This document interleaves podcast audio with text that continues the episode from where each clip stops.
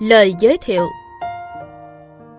Bản thân mỗi phụ nữ đều là một người con và mỗi người đều có một người mẹ. Sự gắn kết của tình mẫu tử thật sự sâu sắc và bền chặt.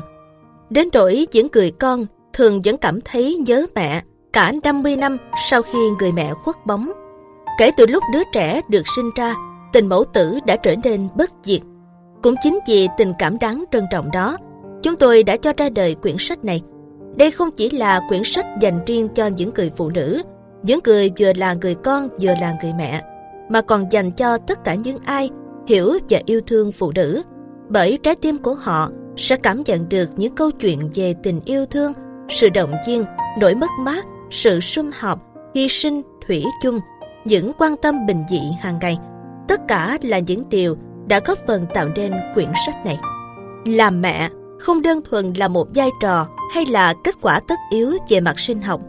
Mẹ không chỉ là người đã sinh ra và dưỡng dục những đứa con, mà làm mẹ sẽ dạy chúng ta biết cách yêu thương, suy nghĩ, làm sao để quen với vai trò của mình, vai trò của một người phụ nữ. Nói đúng hơn, là mẹ sẽ dạy cho chúng ta biết tất cả mọi thứ. Là mẹ có nghĩa là sẽ phục vụ người khác, sẽ cảm thông trân trọng và quan tâm đến các con của mình. Xin được bày tỏ lòng biết ơn đối với sự xuất hiện rất đổi tuyệt vời và màu nhiệm của những người mẹ trong một thế giới đầy gian khổ cũng như tràn trề niềm vui sướng này. Còn những cô gái, họ sẽ như thế nào? Bạn sẽ đọc được nhiều câu chuyện cho thấy những đứa con đã đi vào cuộc đời của người mẹ như một món quà quý giá mà tạo hóa đã ban tặng. Những đứa con cho người mẹ thấy được chính họ với một cuộc đời mới để cảm thấy được tình yêu thương của các con và thấy được những đứa con là quý giá và mới mẻ như thế nào. Con cái còn cho những người mẹ thấy một thế giới rộng lớn hơn, đó là thế giới riêng của chúng. Con cái cũng dành cho cha mẹ mình tất cả tình yêu thương, tựa như những gì họ đã nhận được từ mẹ. Để tôn vinh tình yêu thương trọn vẹn ấy, chúng tôi mời các bạn hãy thưởng thức những câu chuyện không bao giờ kể hết của mẹ và con gái. Jack Canfield và Mark Victor Hansen.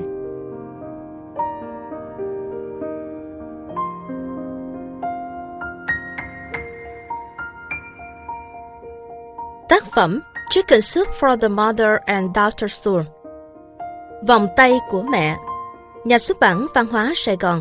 Tủ sách First News. Sách nói do tuổi trẻ mobile thực hiện, được thể hiện qua giọng đọc của Ái Hòa.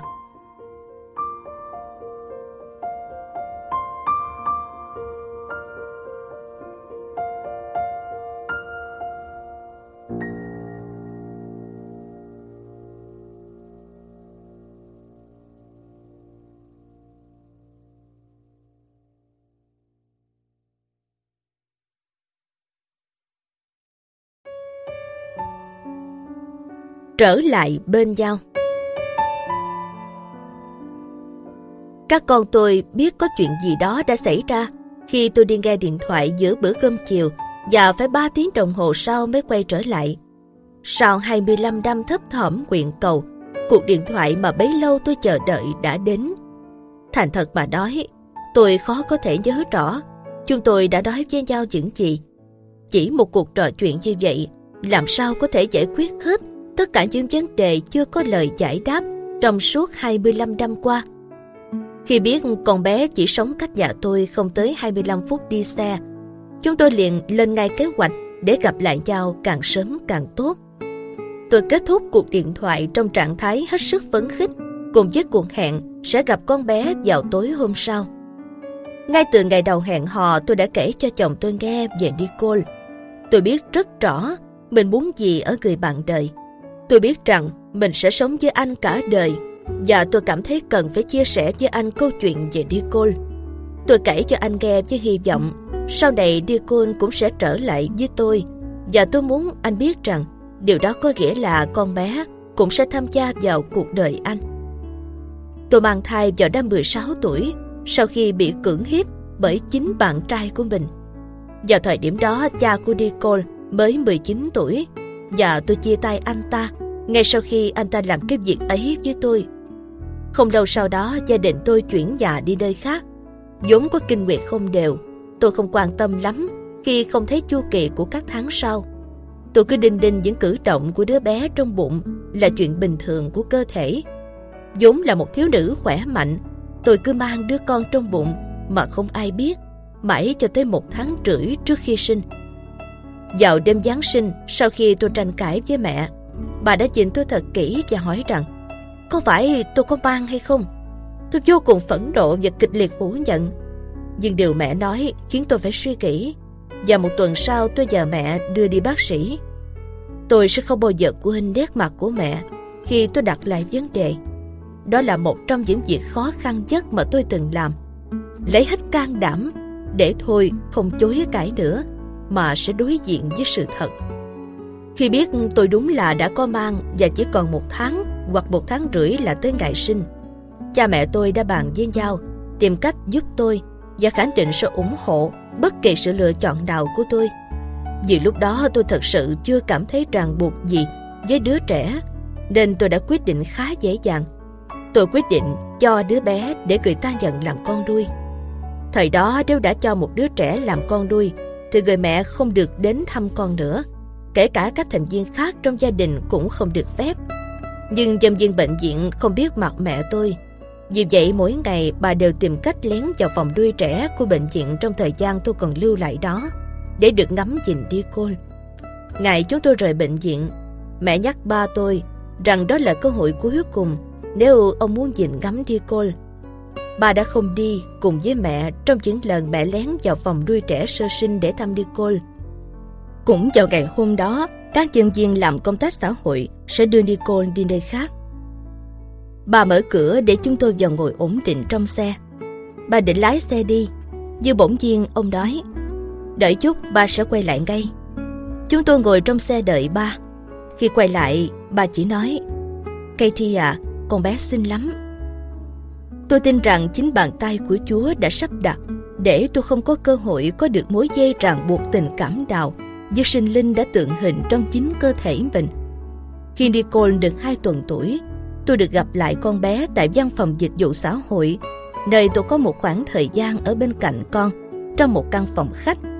Lần gặp gỡ ấy nhằm xác định lại xem tôi có còn muốn đem cho con bé làm con đuôi hay không. Người ta mang con bé đến và để một mình tôi ở đó với nó trong 15 phút. 15 phút đó thật dài. Khi đó tôi còn quá trẻ và tôi rất sợ mình sẽ đánh rơi con bé. Tôi vẫn nhớ rõ là khi ấy tôi đã nghĩ rằng con bé là vật thể xinh đẹp nhất mà tôi từng nhìn thấy. Nhưng tôi biết là mình không thể giữ nó lại được.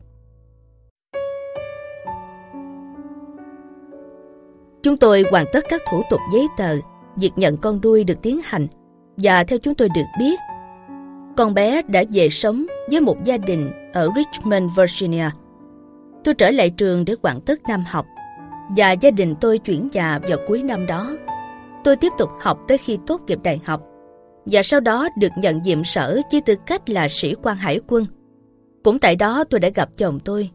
Sau 3 tháng gặp gỡ, chúng tôi cưới nhau. Ngày đó cách đây đã 19 năm rồi. Chúng tôi có với nhau hai đứa con. Trong từng ấy năm, không ngày nào mà tôi không nghĩ đến đi côn và cầu nguyện cho con bé có được cuộc sống tốt đẹp, hạnh phúc và khỏe mạnh. Vào sinh nhật lần thứ 18 của đi côn, tôi bỏ một lá thư vào trong hồ sơ con đuôi của con bé. Chỉ rõ làm thế nào để liên lạc với tôi nếu như nó có đến xem hồ sơ. Chồng và cha mẹ của tôi hết sức ủng hộ việc này. Khi Nicole quyết định đi tìm mẹ, thì lá thư đó của tôi đã giúp mọi việc trở nên hết sức dễ dàng. Sau cùng chúng tôi nhận được cuộc điện thoại mà tôi đã mong chờ bấy lâu.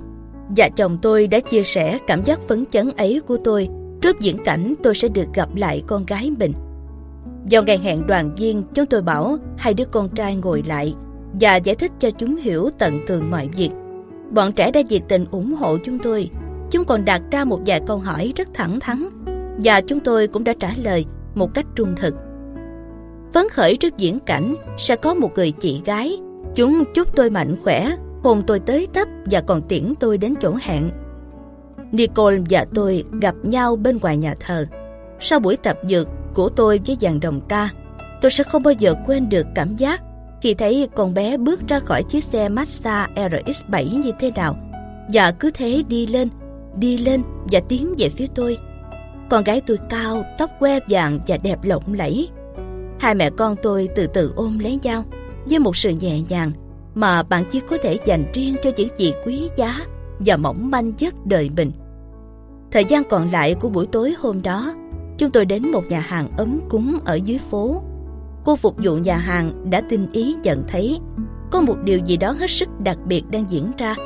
Vì thế cô tế nhị để chúng tôi được ngồi một mình.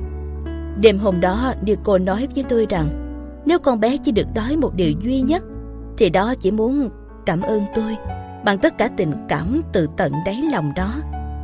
Cảm ơn mẹ đã sinh ra con, đã cho con đi và đã mở rộng vòng tay ấm áp để đón con trở về.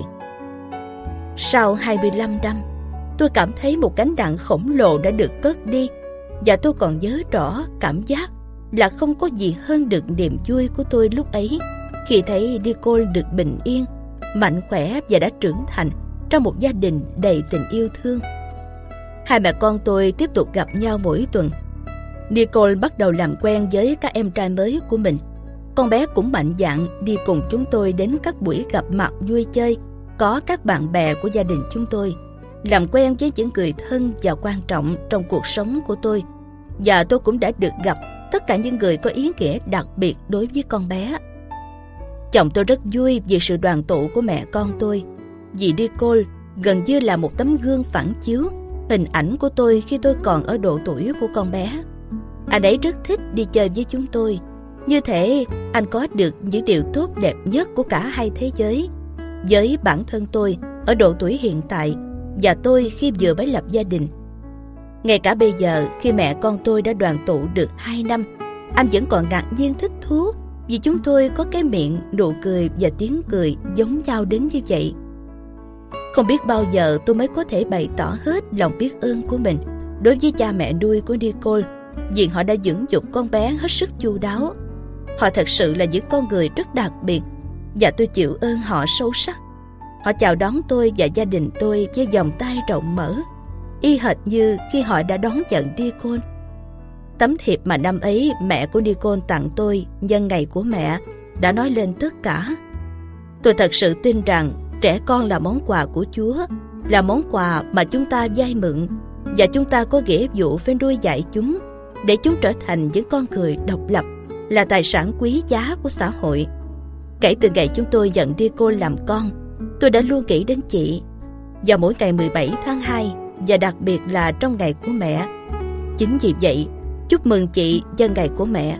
Không chỉ vì chị đã tìm thấy con gái, mà thêm vào đó còn là một người bạn tốt và đối với bà, lúc nào tôi cũng muốn nói lời cảm ơn.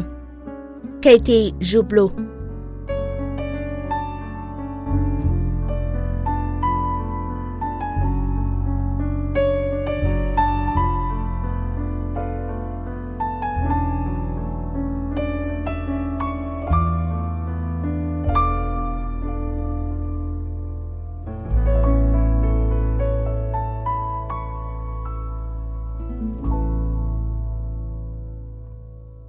Lòng biết ơn không chỉ là đức tính cao quý nhất, mà còn là nguồn gốc của những đức tính khác.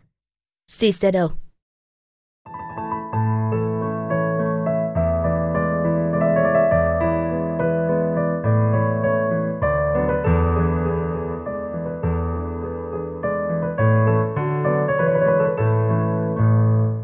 vẫn luôn là mẹ. Chứng kiến sự lo lắng mỏi mòn của một người mẹ đang bong góng tin tức về ca phẫu thuật não của đứa con gái nhỏ là điều mà tôi hầu như không thể chịu đựng nổi. Qua làng nước mắt, bà kể lại câu chuyện về con gái của mình và bày tỏ niềm mong mỏi được ở ngay bên cạnh con. Trong lúc bà liên tục nhìn đồng hồ để đếm lùi khoảng thời gian mà bác sĩ đã ước tính cho ca phẫu thuật, tôi cố gắng nghĩ ra điều gì đó để an ủi bà. Những ngôn từ của tôi lúc đó dường như chẳng phù hợp vì bà đang ở vào một vị trí mà tôi chưa từng trải qua bao giờ. Làm thế nào tôi có thể hiểu được những đêm thức trắng của người mẹ ấy, cũng như nỗi buồn đau khắc khoải mà cảnh đời chờ đã gây ra cho bà. Sau cùng điện thoại reo gian, ca phẫu thuật đã thành công tốt đẹp và Marie sẽ bình phục theo thời gian. Gương mặt người mẹ ngập tràn nét nhẹ nhõm. Cuối cùng thì bà mẹ 86 tuổi đây cũng có thể kiển cơi khi biết rằng đứa con gái nhỏ 70 tuổi của mình sẽ dần bình phục.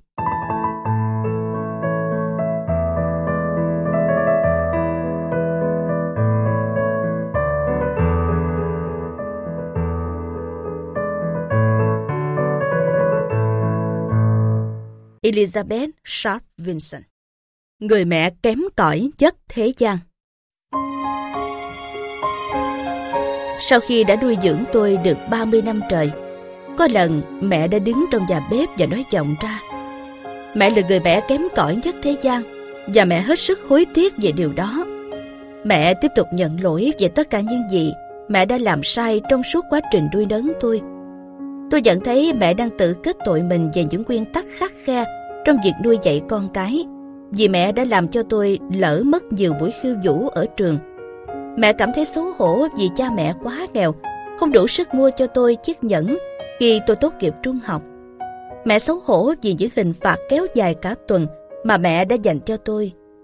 Mẹ buồn rầu vì đã cố chọn bạn bè cho tôi.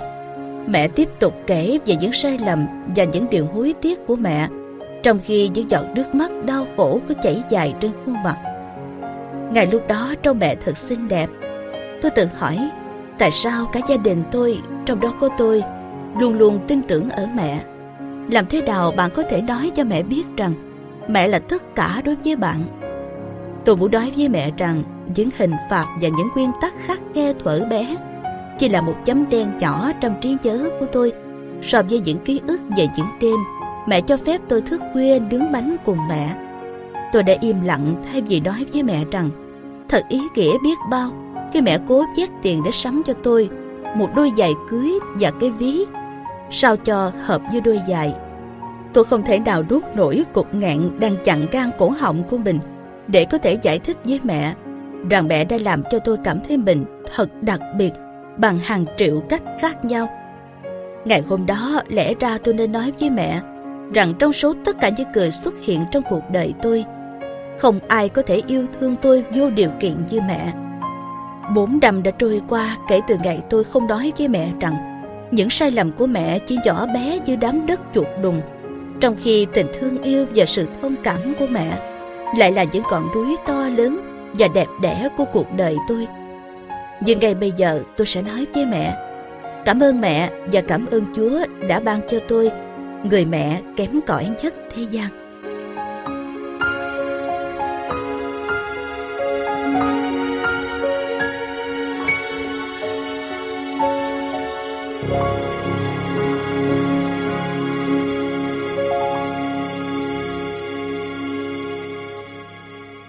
Polly and Wish Điều bí mật dành cho mẹ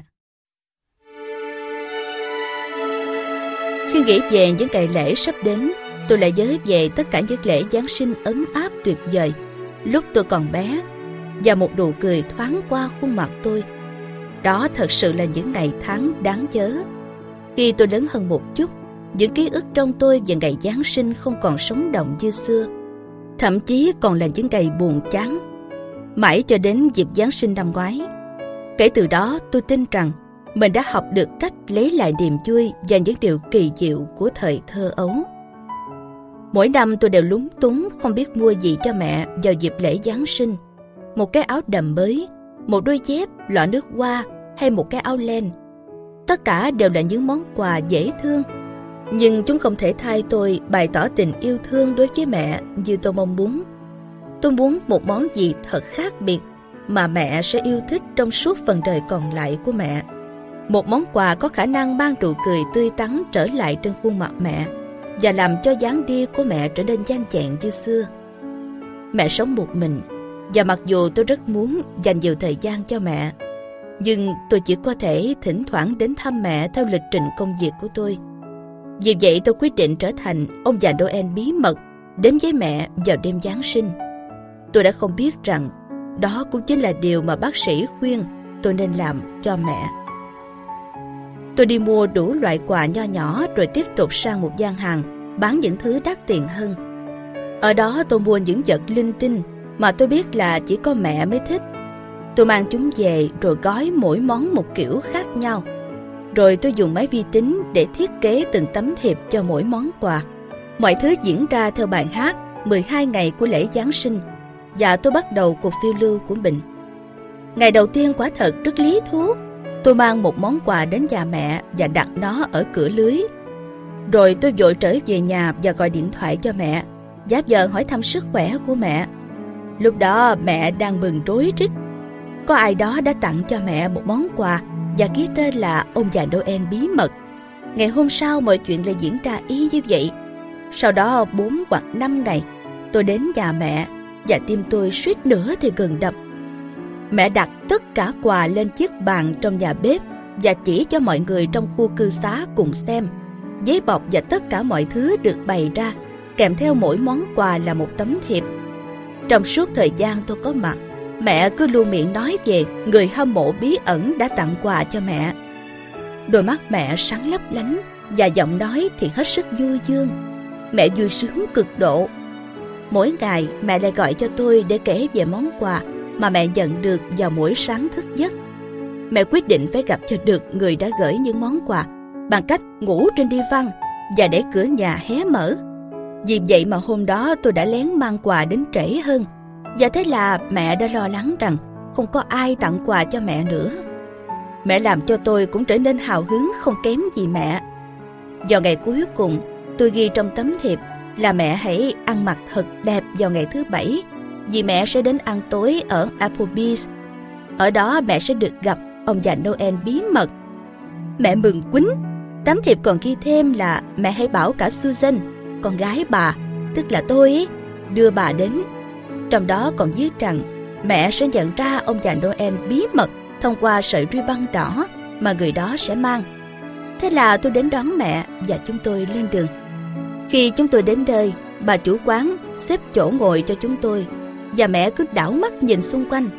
Mẹ thôi mỉm cười và hỏi xem khi nào mẹ sẽ được gặp ông già Noel bí mật. Tôi từ từ cởi áo khoác để lộ sợi ruy băng đỏ.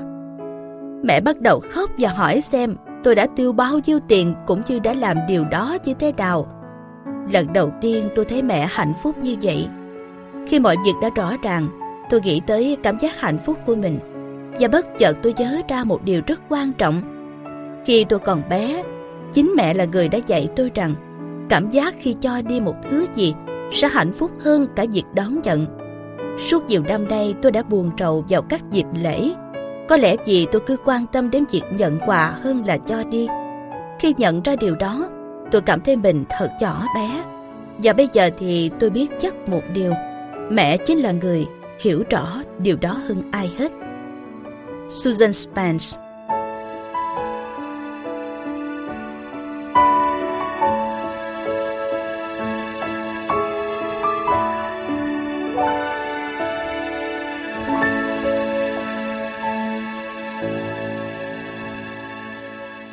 Một ý tưởng kỳ lạ có thể làm thay đổi hàng triệu điều trong thực tế.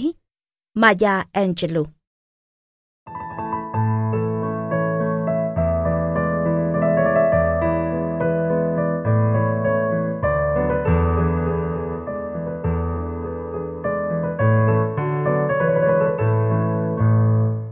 Lòng can đảm của con Con điều lĩnh đứng trên những thanh kim loại dành cho trẻ con leo trèo trong công viên mà không bàn đến nguy hiểm.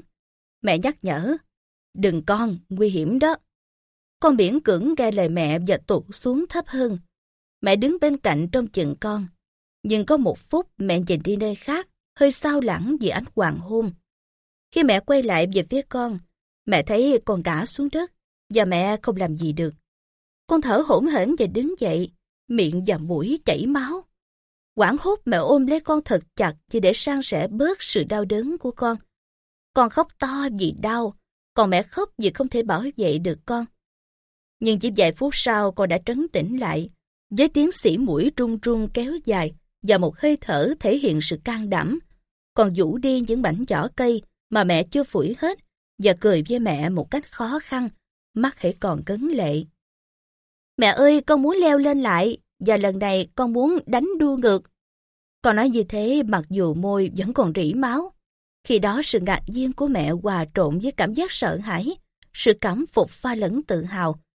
Mẹ cảm thấy đứng trước mặt mình không chỉ là đứa con gái ba tuổi, nhòe nhoẹn nước mắt, mà chính là chất liệu của lòng can đảm. Mẹ nhìn thấy sự gan dạ và kiên quyết.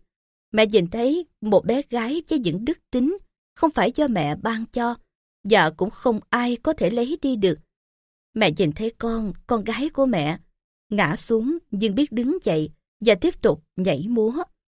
Và một lần nữa mẹ nhận ra rằng mẹ hãy còn phải học hỏi, còn con chính là nguồn cảm hứng của mẹ. Khi mẹ nhấc thân hình bé nhỏ của con lên dàn đua một lần nữa, mẹ đã nghĩ đến một lời nguyện cầu cho con và cho cả mẹ. Đừng bao giờ từ bỏ điều này. Karen C. Driscoll Tất cả đều có thể, trừ trường hợp được chứng minh là không thể, và thậm chí những điều không thể cũng có thể trở thành có thể.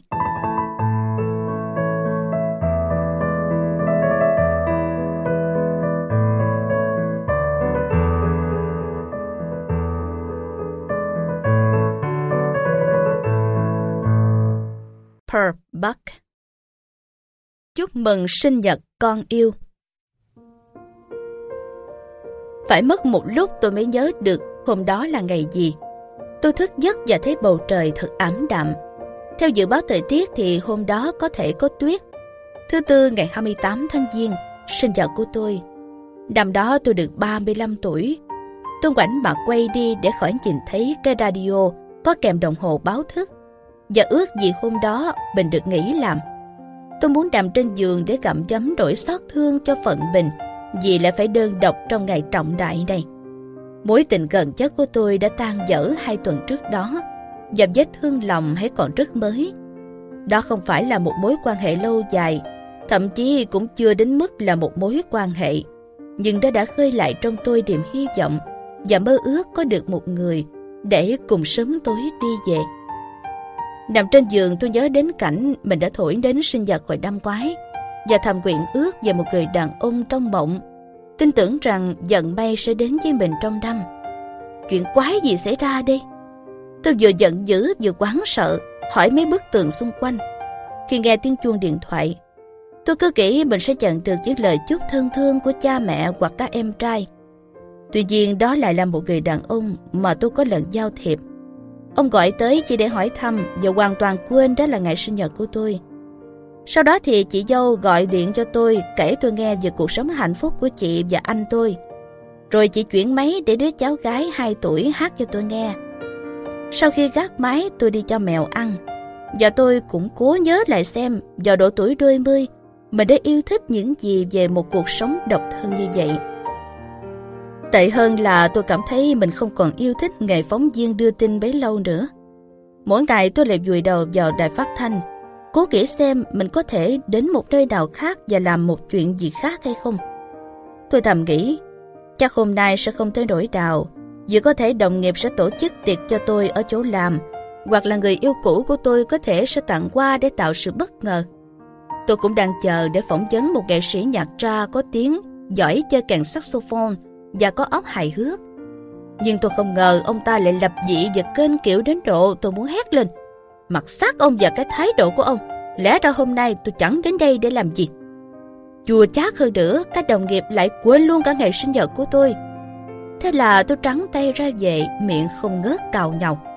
Đã thế tôi còn bị trật ngã trong đống tuyết Và thầm quyền rủa Sau hôm nay mình lại đi ủng cao khót làm gì Điểm nổi bật trong ngày là một bữa tiệc do đông đảo những bạn gái của tôi tổ chức. Họ đã làm tôi bật cười thích thú, vì họ chỉ nhìn vào khía cạnh sáng sủa trong sự đổ vỡ tình cảm của tôi. Nhưng khi họ vừa ra về thì tôi lại cảm thấy buồn rầu. Tôi không muốn đơn độc khi đêm xuống. Tôi không muốn cô đơn khi bước vào tuổi 35. Và tôi cũng không biết cuộc đời mình sẽ đi về đâu. Cha mẹ tôi có gửi tin nhắn chúc mừng sinh nhật. Tôi mừng là đã lỡ cú điện thoại của ba mẹ. Vì tôi không muốn trò chuyện khi mang đặng ý nghĩ mình là hiện thân của một sự thất bại thảm hại với tư cách một đứa con gái cũng như là một người phụ nữ. Tôi nghi ngờ những lựa chọn của mình trong cuộc sống. Tôi tự hỏi mình đã hy sinh cơ hội kết hôn và được làm mẹ làm gì điều gì. Cuộc sống độc lập như tôi thì có hay ho gì đâu chứ. Tôi rót cho mình một ly rượu vang và ngồi xuống, tìm sự an ủi trong những tấm thiệp mừng sinh nhật tôi vừa lấy trong hòm thư sau khi đi làm về. Một phong bì rơi ra với nét chữ mềm mại quen thuộc của mẹ. Tôi đọc những dòng chữ bên ngoài tấm thiệp màu hồng. Chỉ có một điều tuyệt vời hơn việc có một đứa con gái dễ thương. Đó là trông thấy đó lớn lên và trở thành một phụ nữ xinh đẹp. Bên trong tấm thiệp là những lời lẽ đầy bất ngờ. Khi mẹ đang viết những dòng này, ngoài kia tuyết đang rơi, giống như ngày con ra đời cách đây 35 năm. Mẹ sẽ không bao giờ quên được giây phút khi các bác sĩ đặt con vào tay mẹ. Mẹ rất xúc động vì có được một đứa con gái. Giấc mơ của mẹ đã thành hiện thực. Suốt nhiều năm qua con vẫn luôn là nguồn vui của mẹ. Con dịu dàng, sâu sắc, con thông minh khéo léo và tài năng. Mẹ vô cùng hạnh phúc vì tình cảm giữa mẹ con mình. Và mẹ cũng rất ngưỡng mộ lòng can đảm và tinh thần phiêu lưu mạo hiểm của con. Kim Chiles, con là một phụ nữ xinh đẹp và đồng ấm. Và con cũng là người bạn tốt nhất của mẹ. Mẹ chúc con một tuổi mới thật tuyệt vời với tất cả những gì con mong ước và xứng đáng có được. Mẹ yêu con, hôn con, mẹ của con. Nước mắt tôi rơi xuống tấm thiệp khi tôi đọc những lời mạnh mẽ đầy yêu thương đó. Tôi bật khóc vì mối quan hệ sâu sắc giữa tôi và mẹ. Người phụ nữ đã coi tôi là một hồng phúc, một thành quả và là niềm cảm hứng trong cuộc sống. Bức thư của mẹ đã lay động tâm hồn tôi, mang đến cho tôi một sức sống mới. Đêm đó khi đặt lưng lên giường ngủ, tôi biết rằng tôi luôn được yêu thương. Cuộc sống của tôi mang lại sự khác biệt cũng như niềm vui sướng cho một người mà tôi hằng yêu quý. Đó là món quà sinh nhật tuyệt vời thứ hai, sau món quà tuyệt vời nhất mà mẹ đã trao tặng tôi 35 năm trước. Kim Chiles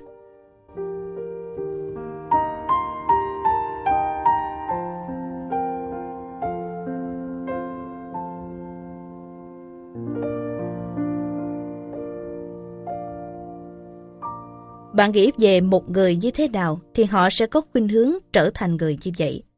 Dorothy Delay Tạo ra kỷ niệm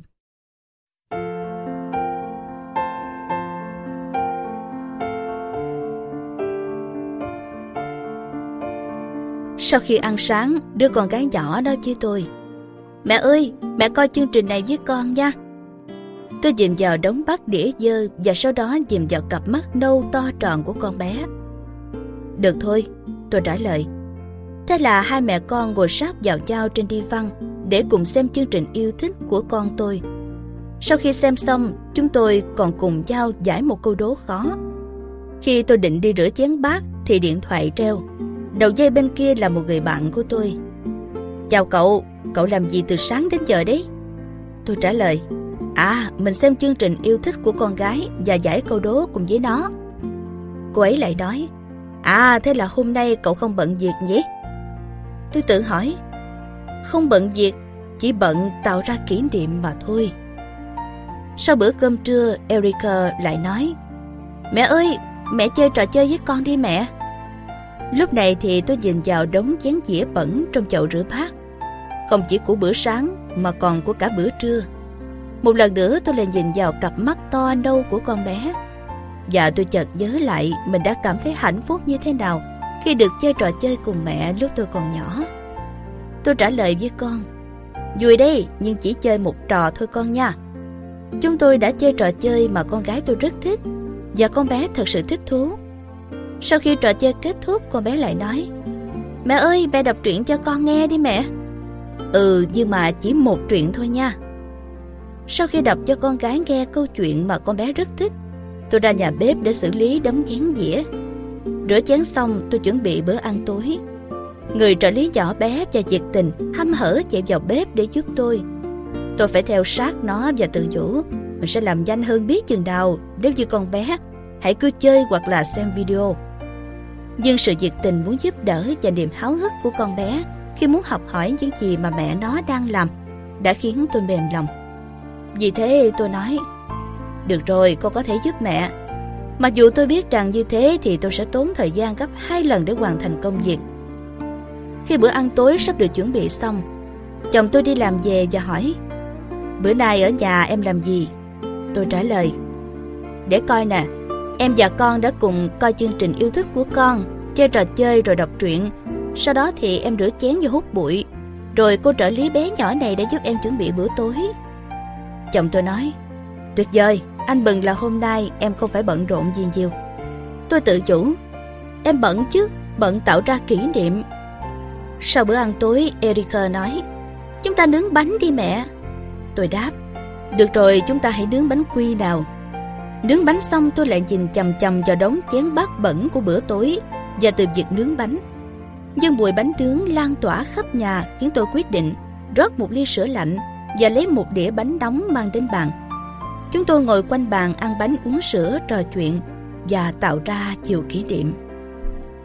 Khi tôi vừa rửa xong đống chén dĩa thì con gái tôi kéo áo tôi và nói Mình đi dạo đi mẹ. Tôi trả lời Được con à, thế mình đi dạo nào. Khi đi vòng quanh khu nhà hai lần, tôi nghĩ đến đống quần áo dơ phải giặt và đám bụi bặm trong nhà. Nhưng tôi cảm nhận được hơi ấm bàn tay của con gái trong tay mình và sự ngọt ngào dễ chịu trong cuộc chuyện trò giữa hai mẹ con. Và thế là tôi quyết định đi thêm ít nhất là một vòng nữa quanh khu nhà. Khi chúng tôi về đến nhà, chồng tôi hỏi, hai mẹ con đi đâu về vậy? Tôi trả lời, em và con đi tạo ra kỷ niệm anh à. Khi quần áo đã được cho vào máy giặt, con gái tôi cũng đã được tắm rửa và thay áo ngủ. Sự mệt mỏi bắt đầu len vào người tôi. Lúc này con gái tôi lại nói, Mẹ ơi, mình hãy buộc tóc cho nhau đi. Tôi thầm nghĩ trong lòng, mẹ mệt quá rồi con ơi. Nhưng tôi lại nói với con, ừ, hai mẹ con mình chải đầu cho nhau nha. Khi chải đầu xong, con gái tôi phấn khởi nhây cẩn lên. Bây giờ mình sơn móng tay cho nhau đi mẹ. Thế là con gái tôi sơn móng chân cho tôi, còn tôi thì sơn móng tay cho con bé. Rồi chúng tôi đọc sách trong lúc chờ nước sơn khô. Lẽ dĩ nhiên là tôi phải lật sách vì móng tay của con bé hãy còn chưa kịp khô. Sau đó chúng tôi cất sách đi và cầu nguyện. Chồng tôi ló đầu vào cửa phòng và hỏi, Các cô bé của tôi đang làm gì đó? Tôi trả lời, Mẹ con em đang tạo kỷ niệm. Con gái tôi nói, Mẹ ơi, mẹ nằm với con cho tới khi con đi ngủ nha mẹ. Ừ tôi đáp, Nhưng trong lòng thì thầm nghĩ, Hy vọng là con bé sẽ ngủ nhanh Để mình còn dậy, Mình còn quá nhiều chuyện phải làm. Cùng lúc đó, một đôi tay nhỏ bé đầy yêu thương quàng lấy cổ tôi Và con gái tôi thì thầm Mẹ ơi, không có ai thương mẹ bằng con đâu Nước mắt tôi chảy dài xuống má Và tôi cảm ơn Chúa đã ban cho chúng tôi một ngày để cùng nhau tạo ra kỷ niệm. Tona Canfield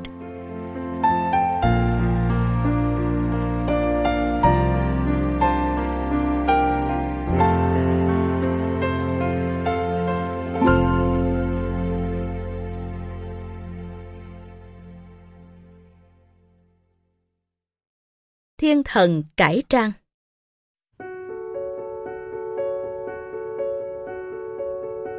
Cho dù dì có trả tiền cho tôi thì tôi cũng không làm con gái của dì. Tôi kịch liệt tuyên bố với mẹ kế của tôi khi bà giới thiệu với người thợ sửa cửa rằng tôi là con gái bà. Đó là một trong những mâu thuẫn giữa chúng tôi trong suốt những năm tôi học trung học.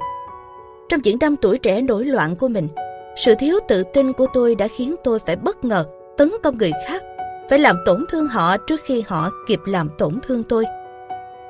Bạn hãy hình dung một phụ nữ đã ly dị chồng sống ở Colorado với hai đứa con nhỏ, một đứa 3 tuổi và một đứa 5 tuổi.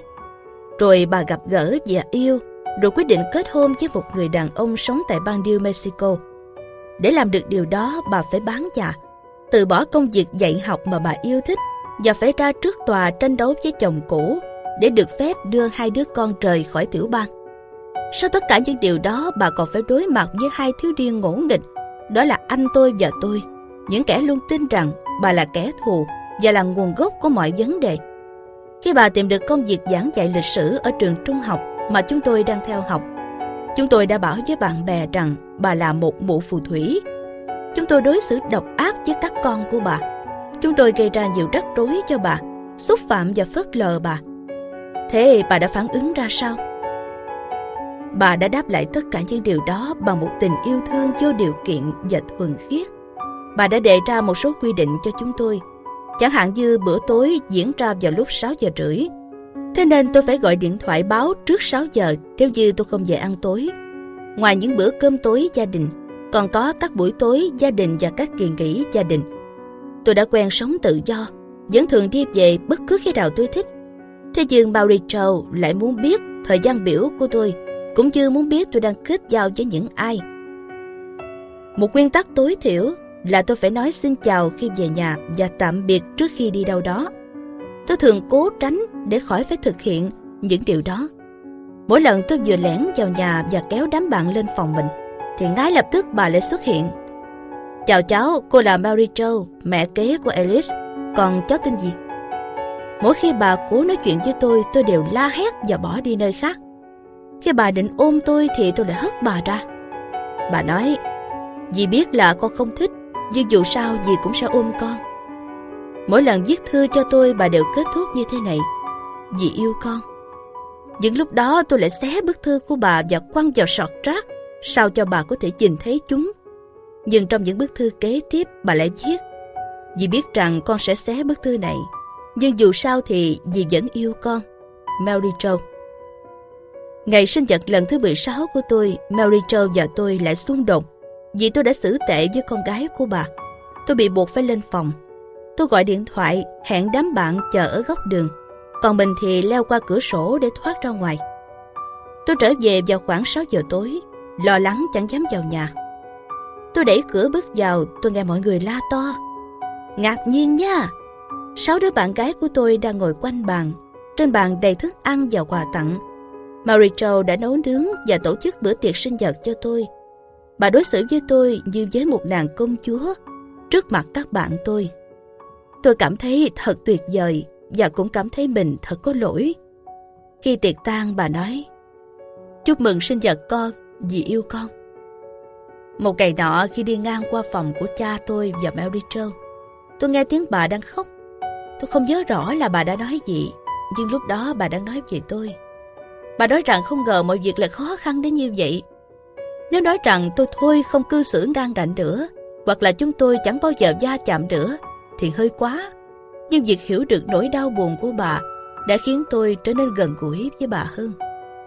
Hầu hết sự giận dữ và tổn thương của tôi là do cha, do bức tường mà ông đã dựng nên giữa chúng tôi trong suốt nhiều năm. Mary Jo thường bị mắc kẹt ở giữa. Thời gian trôi qua, tôi trở nên yêu thương và quý trọng bà.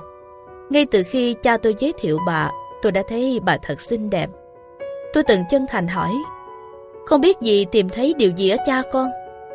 Bà liền nói với tôi về tất cả những điều tốt đẹp ở ba những điều mà tôi đã cố quên đi để có cớ mà ghét bỏ ông. Tôi đã hỏi câu hỏi đó nhiều lần và cũng nghe câu trả lời đó của bà nhiều lần. Đến độ tôi bắt đầu nhìn thấy được những điều tốt đẹp ở ba, như bà đã từng nói. Sau một thời gian, tôi đã có được một chiếc cầu nối ở nơi mà trước đó từng là một bức tường ngăn cách. Khi tôi có vấn đề gì đó, Mary Jo thẳng thắn đề cập đến những hành vi của tôi – Bà nói rõ tôi đã làm gì sai và hình phạt sẽ như thế nào. Bà không làm to chuyện. Bà chỉ nói rõ những gì bà có thể chấp nhận và không chấp nhận được. Trong tất cả những điều đó, bà xây dựng lòng tự trọng cho tôi bằng những câu nói như Bản chất của con tốt hơn như vậy, hoặc là Dì tin là con có thể cư xử tốt hơn. Sao nhiều năm phải nghe những câu đại loại như Mày luôn làm những thứ như vậy, hoặc là Mày định gây rối mãi như vậy sao? tôi đã cảm thấy mình trưởng thành hơn với những lời trách mắng theo kiểu của Mary Jo. Có một điều còn quan trọng hơn cách mà Mary Jo đã xử trí với những hành vi ngỗ ngược của tôi. Đó là việc bà đã dạy tôi biết cách giải quyết vấn đề một cách tích cực và chỉ cho tôi những điều có thể khiến tôi cảm thấy hài lòng về cuộc sống của mình. Đối với một người ngoài cuộc, việc chơi bài, nấu nướng hay ăn tối cùng gia đình có thể là việc hết sức bình thường. Nhưng những điều đó lại chính là thời điểm vui tươi và rất ý nghĩa đối với tôi. Chúng là liều thuốc cho căn bệnh mà tôi suýt nữa phải chịu đựng suốt đời. Một trong những phương thuốc hiệu quả nhất là việc chạy bộ. Đó cũng là một món quà mà Mary Jo mang lại cho chúng tôi. Tôi chưa từng chạy bộ bao giờ, nhưng tôi cho rằng nếu bà chạy được thì tôi cũng chạy được. Kể từ ngày ấy, tôi đã bắt đầu chạy bộ và giành được nhiều giải thưởng. Mauricio và tôi đã cùng nhau chạy qua nhiều đồi núi và các vùng lân cận. Ở trường tôi thi chạy trên đường đua và chạy băng đồng. Tôi hành động cứ như thể tôi không thèm quan tâm đến việc Mauricio có đến xem tôi đi thi hay không. Và nếu bà có đến thì tôi cũng giả vờ phớt lờ. Nhiều lúc tôi không thèm báo cho bà biết là tôi có thi chạy, nhưng bà vẫn biết được thông qua nhà trường. Trước khi xuất phát tôi thường nhìn rảo qua đám đông. Khi nhìn thấy bà dù không nói với ai, nhưng tôi cảm nhận được một nguồn động viên an ủi dâng lên trong lòng. Nếu nói rằng Mary Jo đã khiến tôi có những thay đổi tích cực, thì đó chỉ là cách nói giảm. Vì thật ra, chính bà đã tạo ra một bước ngoặt vô cùng ý nghĩa trong cuộc đời tôi. Bà đóng vai trò là một kiểu mẫu, một người mẹ và một người bạn của tôi. Bà đã dạy tôi biết thế nào là một gia đình và đã tạo nên những khoảnh khắc mà sau đó trở thành kỷ niệm thân thương nhất đối với tôi. Bà biến những kỳ nghỉ trở thành các buổi lễ kỷ niệm vui tươi. Bà truyền cho tôi niềm vui khi được chạy bộ. Môn thể thao đã mang lại cho tôi sức mạnh, sự bình yên, riêng tư, một không gian để khóc, để cầu nguyện và để trưởng thành. Bà còn dạy tôi những lệ thói đúng mực, giúp tôi vươn lên và thành công trong công việc cũng như trong cuộc sống. Và hơn tất cả, Mary Jo đã dạy cho tôi hiểu về tình yêu thương. Bà đã cho tôi thấy tình yêu thương có thể chữa lành vết thương, có thể làm dịu lòng một người nào đó, có thể nhìn xuyên thấu qua những lớp vỏ bọc khô cứng, có thể thay đổi một con người và rằng tình yêu có thể tạo ra sự lột xác hoàn toàn. Ngày đây tôi tự hào vì Belly Joe gọi tôi là con gái và tôi có đặc quyền được gọi bà là bạn của tôi. Alice Landy Blum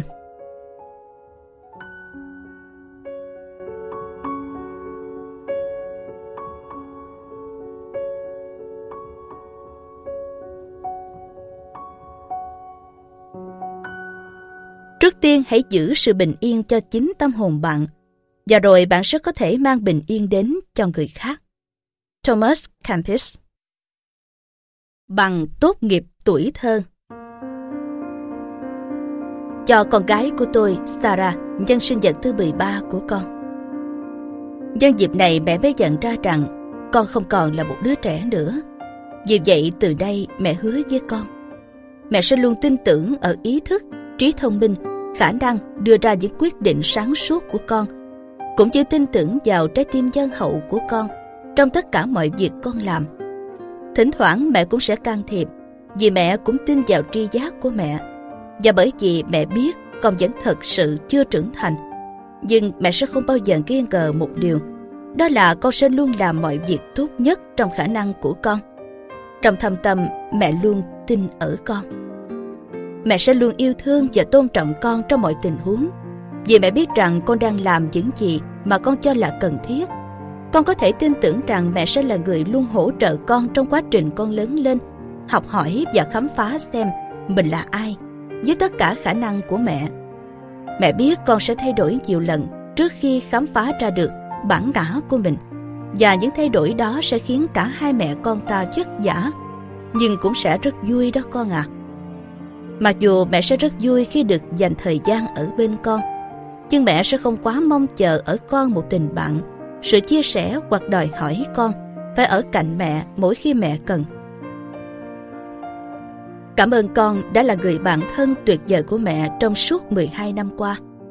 Mẹ mong rằng hai mẹ con ta sẽ lại là bạn thân của nhau trong tương lai.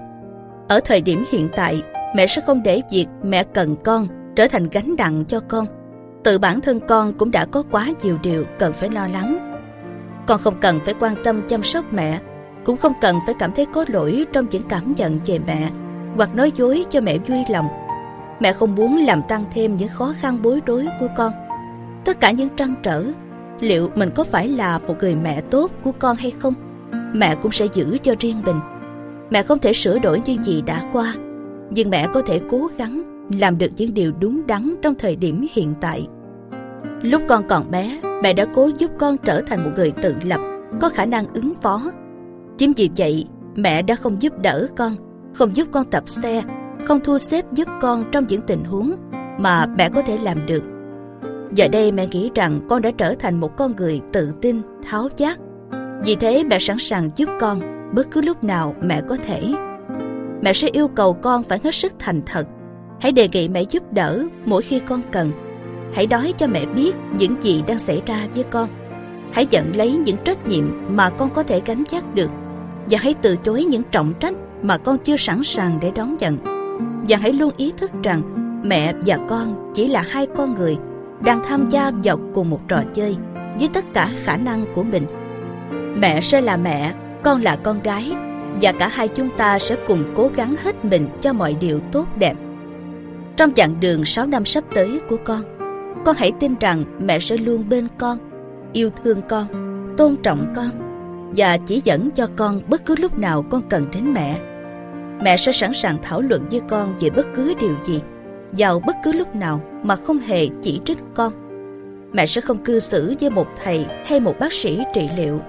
Mẹ sẽ cố nói nhiều hơn về những điều mà mẹ cho là cần được nói, nhưng con lại không dám hỏi. Và nếu mẹ có làm điều gì ngốc nghếch hoặc ngược lại những lời hứa này của mẹ, thì con hãy nói cho mẹ biết nhé. Chúc con may mắn. Mẹ đang mong đợi một phụ nữ xinh đẹp, thông minh, giỏi giang và giàu tình yêu thương đôi con vào một ngày gần đây. Rebecca Reid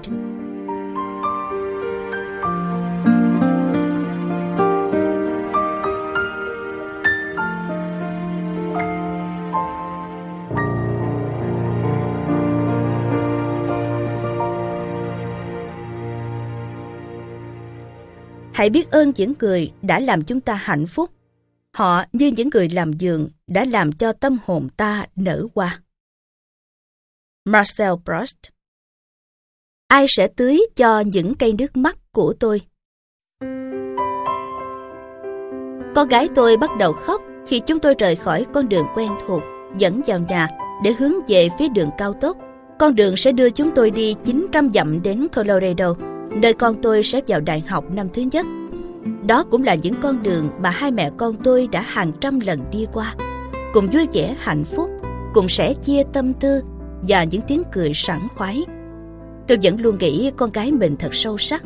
Con bé có thể hiểu được con người cũng như các tình huống, có thể đi thẳng vào trọng tâm của mọi vấn đề và diễn đạt suy nghĩ của mình một cách rõ ràng. Về mặt này nó hơn hẳn tôi khi tôi bằng tuổi đó. Giờ thì nó không tìm được lời lẽ nào để giải thích tại sao nó lại khóc trong một dịp mà lẽ ra nó phải cảm thấy hạnh phúc. Tôi cứ nghĩ nó sẽ cảm thấy hào hứng khi bắt đầu một cuộc sống mới xa nhà, rằng nó sẽ hồ hởi trước diễn cảnh được sống một cuộc sống độc lập, thoát khỏi sự kiểm soát thường xuyên của cha mẹ. Nhưng có gì không ổn thế này? Phải chăng con bé khóc vì lần đầu tiên phải đi xa trong một thời gian dài, vì phải xa bạn bè, những khuôn mặt và nơi chốn thân quen, xa gia đình, hoặc vì phải xa người bạn thân nhất và cũng là người yêu đầu tiên một chàng trai mà nó quen vài tháng trước.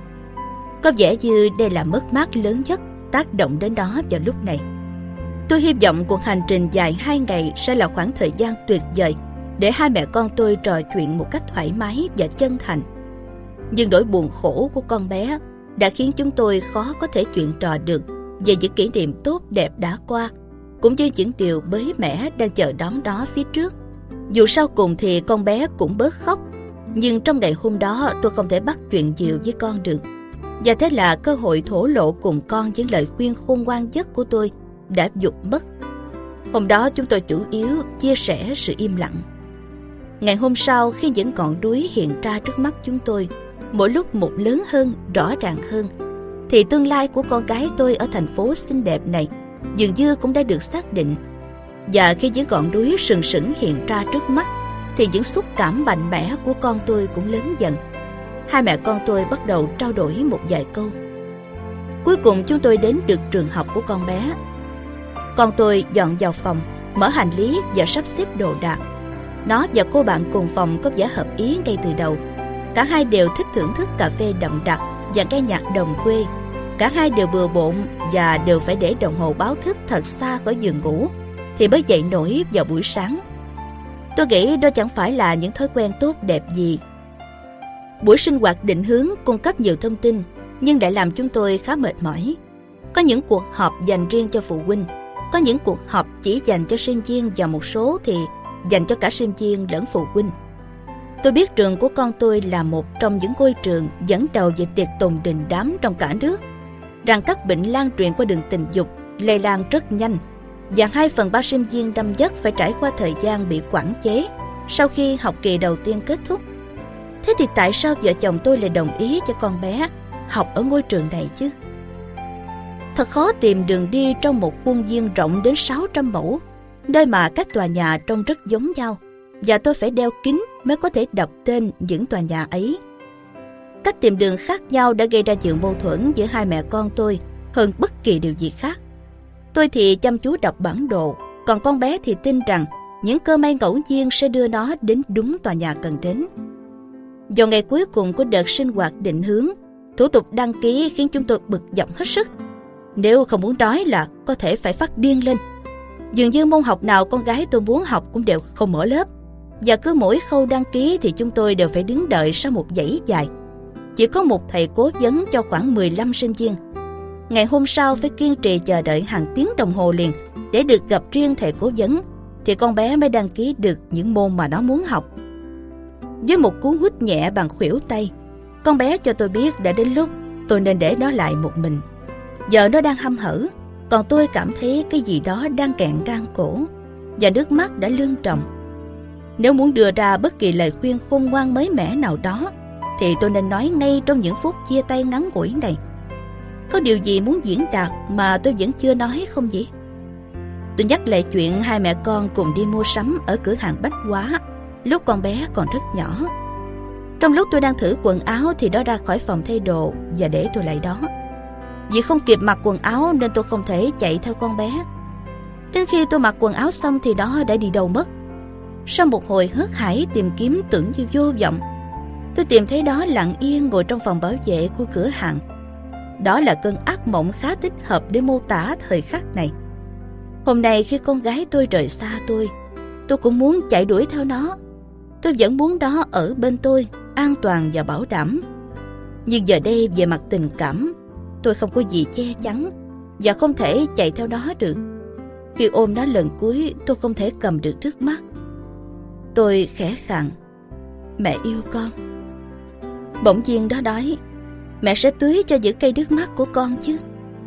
Đó là tên mà chúng tôi đặt cho những cây nhỏ con bé để ở cửa sổ phòng ngủ. Những nhánh dây leo mảnh mai trụ xuống sàn, gần như bao phủ cả một bức tường. Những chiếc lá tròn nhỏ và những bông hoa quẩy hương mỏng manh, trông giống như những giọt nước mắt. Cả hai mẹ con đều hiểu ý nghĩa câu hỏi đó. Đến ngày con bé trở về, căn phòng của nó sẽ vẫn còn đó, vẫn giống như khi nó đi phải không? Gia đình sẽ vẫn ở đó đợi nó như trước đây và chúng tôi cũng sẽ cùng nhau vừa lái xe vừa trò chuyện tâm tình trên những con đường quen thuộc quanh ngôi nhà duy nhất mà nó biết. Ừ, mẹ sẽ tưới những cây nước mắt của con. Con gái tôi hướng đến cuộc sống mới, còn tôi quay về nhà. Khi vẫn còn đuối bờ dần trong kính chiếu hậu, hình ảnh con gái tôi cũng dần xa khuất. Tôi trở nên cô đơn và trống rỗng, cho đến khi đồng bằng hiện ra trước mắt và xoa dịu những cảm giác đó. Tôi cố kìm đén trong suốt 26 tiếng đồng hồ trước khi về đến nhà. Và rồi khung cảnh thân thuộc của ngôi nhà đã khiến tôi rơi nước mắt. Không có con gái, những con đường trở nên lặng lẽ, ngôi nhà bỗng vắng vẻ và lòng dạ tôi thì trống rỗng. Ai sẽ tưới những cây nước mắt của tôi đây? Win Harbor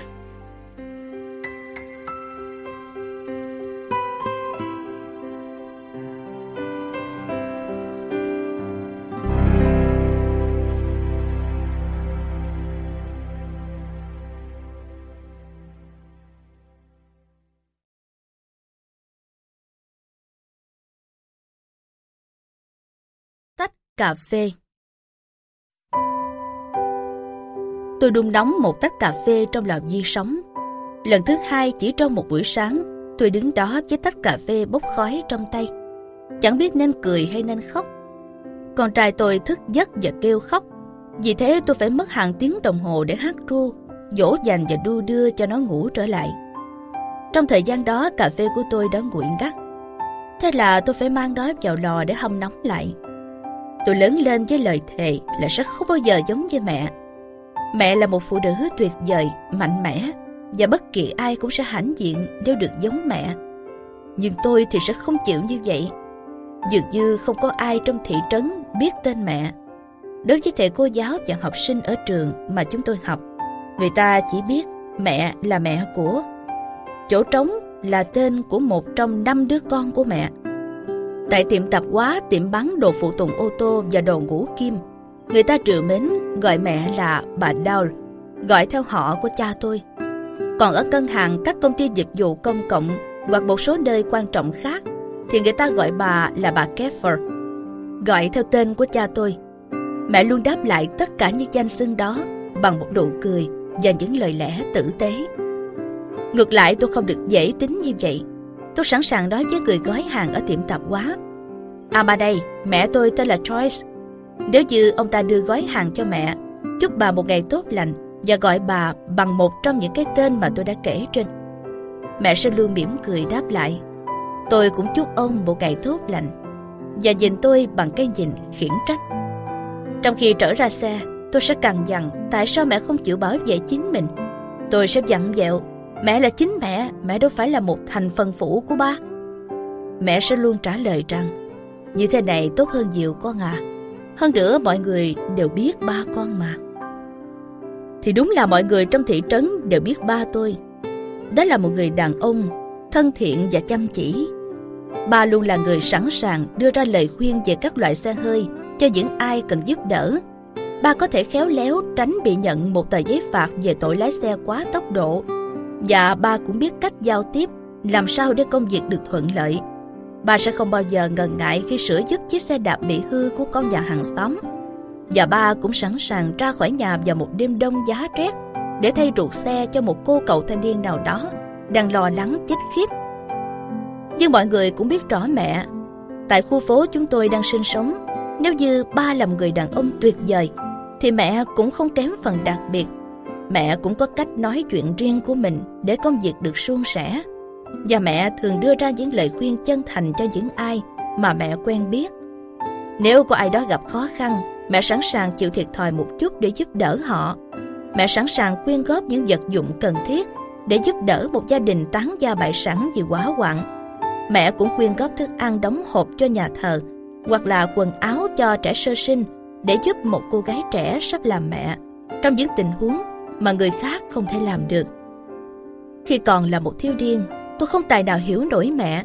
Tại sao một phụ nữ có thể cống hiến rất nhiều cho xã hội như vậy, lại chịu ở nhà là một nhân vật phụ sau lưng ba, hoặc chỉ được biết đến với tư cách là mẹ của mấy đứa con. Sao mẹ lại không tự hào về bản thân mình? Trước kia mẹ đã từng mơ ước được làm y tá và gia nhập lực lượng hòa bình Sao mẹ có thể từ bỏ ước mơ đó của mình để đổi lấy việc giặt tả cho chúng tôi và chuẩn bị bánh mì kẹp thịt cho ba? Tôi chỉ biết rằng những điều như thế sẽ không xảy ra với tôi. Tôi có những ước mơ lớn lao để cống hiến cho thế giới. Nhưng tôi phải làm điều đó trong tiếng gian, chứ không phải một cách âm thầm. Người ta sẽ biết đến tên tôi. Tôi dự định sẽ dương lên trong tổ chức Hiệp hội Thanh niên Cơ đốc giáo và bên cạnh đó là phát triển sự nghiệp văn chương của mình. Nếu có chồng thì chồng tôi sẽ là hậu phương của tôi. Còn các con, chúng sẽ là những đứa trẻ xinh xắn bên cạnh cô giữ trẻ. Tôi sẽ không chịu như mẹ đâu. Tôi sẽ là chính tôi và mọi người sẽ biết đến tôi như một nhân vật quan trọng. Thế mà giờ đây tôi đang đun nóng tách cà phê lần thứ hai trong chiếc lọ dư sống. Y hệt như tôi đã nhìn thấy mẹ làm hàng triệu lần. Sau khi mẹ phải đặt tách cà phê để gói phần ăn trưa, cho mèo ăn, cột dây dài lấy khăn ra khỏi máy sấy, tìm giấy tờ để nộp lại cho nhà trường, trả lời điện thoại hoặc giải quyết hàng triệu công việc linh tinh khác có thể xảy ra. Tôi đã từng mơ thấy mình uống một tách cà phê sữa ngon lành trong bữa sáng, trước khi bắt đầu một ngày làm việc bận rộn ở văn phòng. Thế mà bây giờ tôi lại phải dùng cà phê mocha uống liền, trong một cái ca in hàng chữ, chúc mừng sinh nhật với những chiếc bong bóng sặc sỡ. Giờ thì tôi đã hiểu 8 tháng trước đây tôi đã hiểu ra mọi chuyện khi lần đầu tiên tôi ôm đứa con trai nhỏ của mình trong lòng. Tôi đã hiểu khi bàn tay nhỏ xíu của con nắm chặt lấy ngón tay tôi và đôi mắt xanh to tròn nhìn vào mắt tôi trước khi cô cậu chìm vào giấc ngủ. Tôi đã hiểu khi cảm thấy tình yêu mình dành cho chồng đột nhiên tăng lên gấp ba lần. Khi lần đầu tôi nhìn thấy sinh linh bé nhỏ của chúng tôi nằm gọn trong vòng tay trắng chắc của anh cùng những giọt nước mắt chảy dài trên khuôn mặt anh. Ngay lập tức, tôi đã hiểu ra tất cả. Thế là giờ đây tôi mong chờ cái ngày mà mọi người trong thị trấn và cả những học sinh trong trường sẽ biết đến tôi với tư cách là mẹ của cậu nhóc Andrew. Mỗi ngày khi chồng tôi đi làm về, nhìn khuôn mặt anh sáng bừng lên khi thấy đứa con trai chìa tay ra đón ba.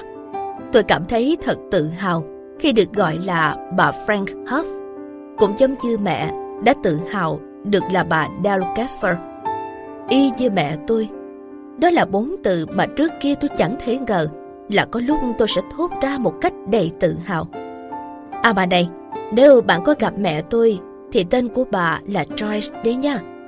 Và bây giờ tôi phải đi hâm nóng tách cà phê một lần nữa mất rồi. Bar Huff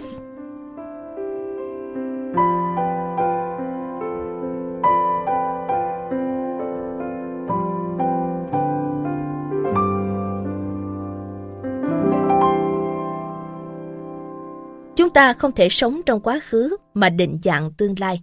Edmund Burke Lời nói dối và buổi chiếu phim ban chiều Năm đó tôi 6 tuổi và em gái Sally Kay của tôi được 3 tuổi. Vì một lý do nào đó tôi nghĩ là chúng tôi cần phải kiếm một ít tiền. Thế là tôi quyết định hai chị em sẽ đi làm thuê những việc lặt vặt Chúng tôi đề nghị những người hàng xóm để chúng tôi được lau dọn nhà cửa cho họ trong vòng 3 tháng. Trước lời đề nghị hợp tình hợp lý như vậy nhưng vẫn không có ai nhận chúng tôi. Tệ hơn là có một người hàng xóm còn gọi điện thoại báo cho mẹ biết về những việc mà Mary Ellis và Sally Kay đang làm. Mẹ vừa mới gác máy thì thấy chúng tôi chạy ào vô bếp qua cửa sau. Mẹ hỏi, Này các cô bé, vì sao các con lại đi quanh xóm để bảo với mọi người là các con sẽ lau dọn nhà cho họ vậy? Mẹ không giận chúng tôi. Thật ra sau này tôi mới biết là mẹ chỉ thấy buồn cười, vì chúng tôi đã có sáng kiến như vậy. Thế nhưng vì một lý do nào đó mà cả hai chúng tôi đều chối phát việc đó. Hụt hẫng và tổn thương vì không ngờ các con mình lại là những kẻ nói dối, trơ tráo như vậy. Mẹ đã nói cho chúng tôi biết là bà Jones vừa gọi điện báo với mẹ rằng Chúng tôi đã đến nhà bà và đề nghị được lau dọn nhà cho bà trong 3 tháng. Sự thật dở lẽ, chúng tôi đành thú nhận với mẹ tất cả. Mẹ bảo rằng chúng tôi đã nói dối mẹ. Chúng tôi đã không nói sự thật. Mẹ cố giải thích vì sao một lời nói dối lại làm tổn thương người khác.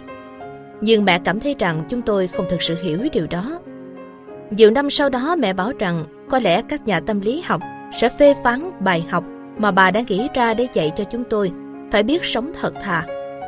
Đó là một ý nghĩ chợt lóe lên trong đầu bà, và người mẹ dịu hiền của chúng tôi bảo rằng đó là bài học khó khăn nhất mà bà đã dạy chúng tôi, và đó cũng là bài học mà chúng tôi không bao giờ quên.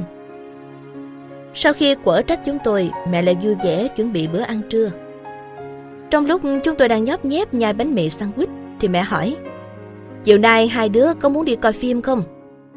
Ôi, mình sẽ đi thật chứ hả mẹ?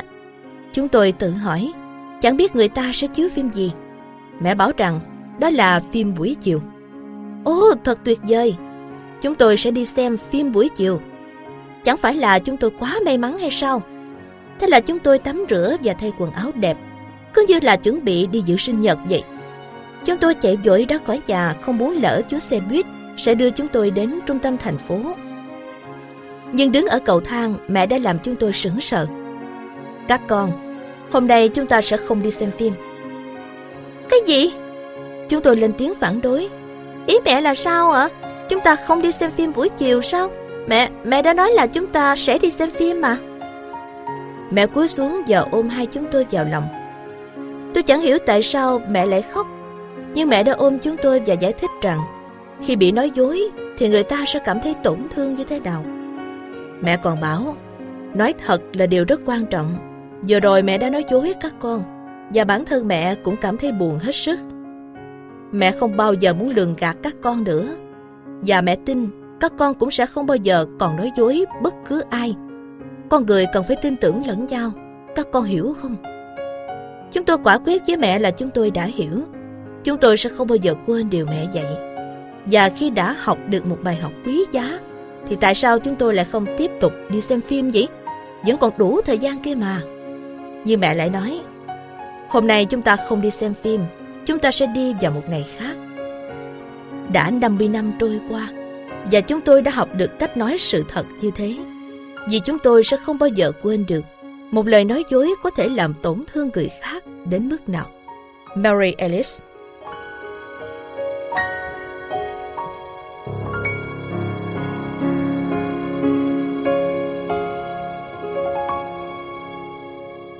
Chỉ trích mà không hướng người ta sửa đổi thì cũng chỉ phí thời gian. Ralph Smiley Người mẹ luôn lắng nghe. Chúng còn quá nhỏ và mỏng manh. Bạn sợ mình không nghe được rõ. Vì thế bạn không ngủ mà lắng nghe. Chúng hãy còn nhỏ. Chúng chơi ở phòng bên. Sao bỗng nhiên chúng lại im bặt? Vì thế bạn đi đến cửa và lắng nghe.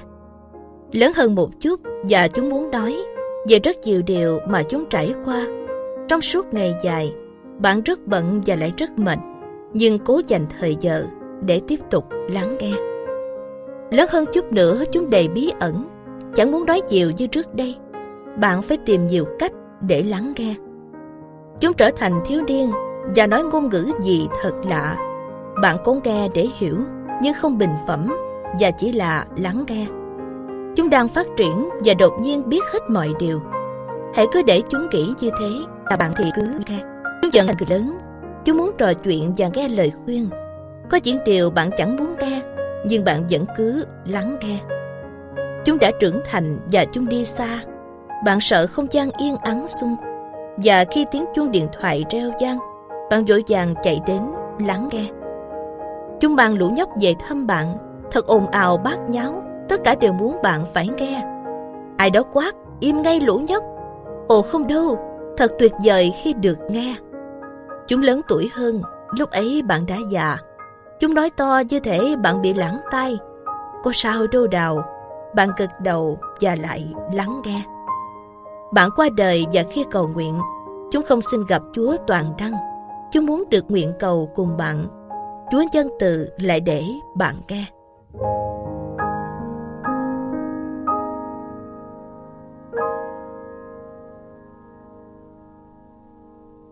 Carolee Hutkins.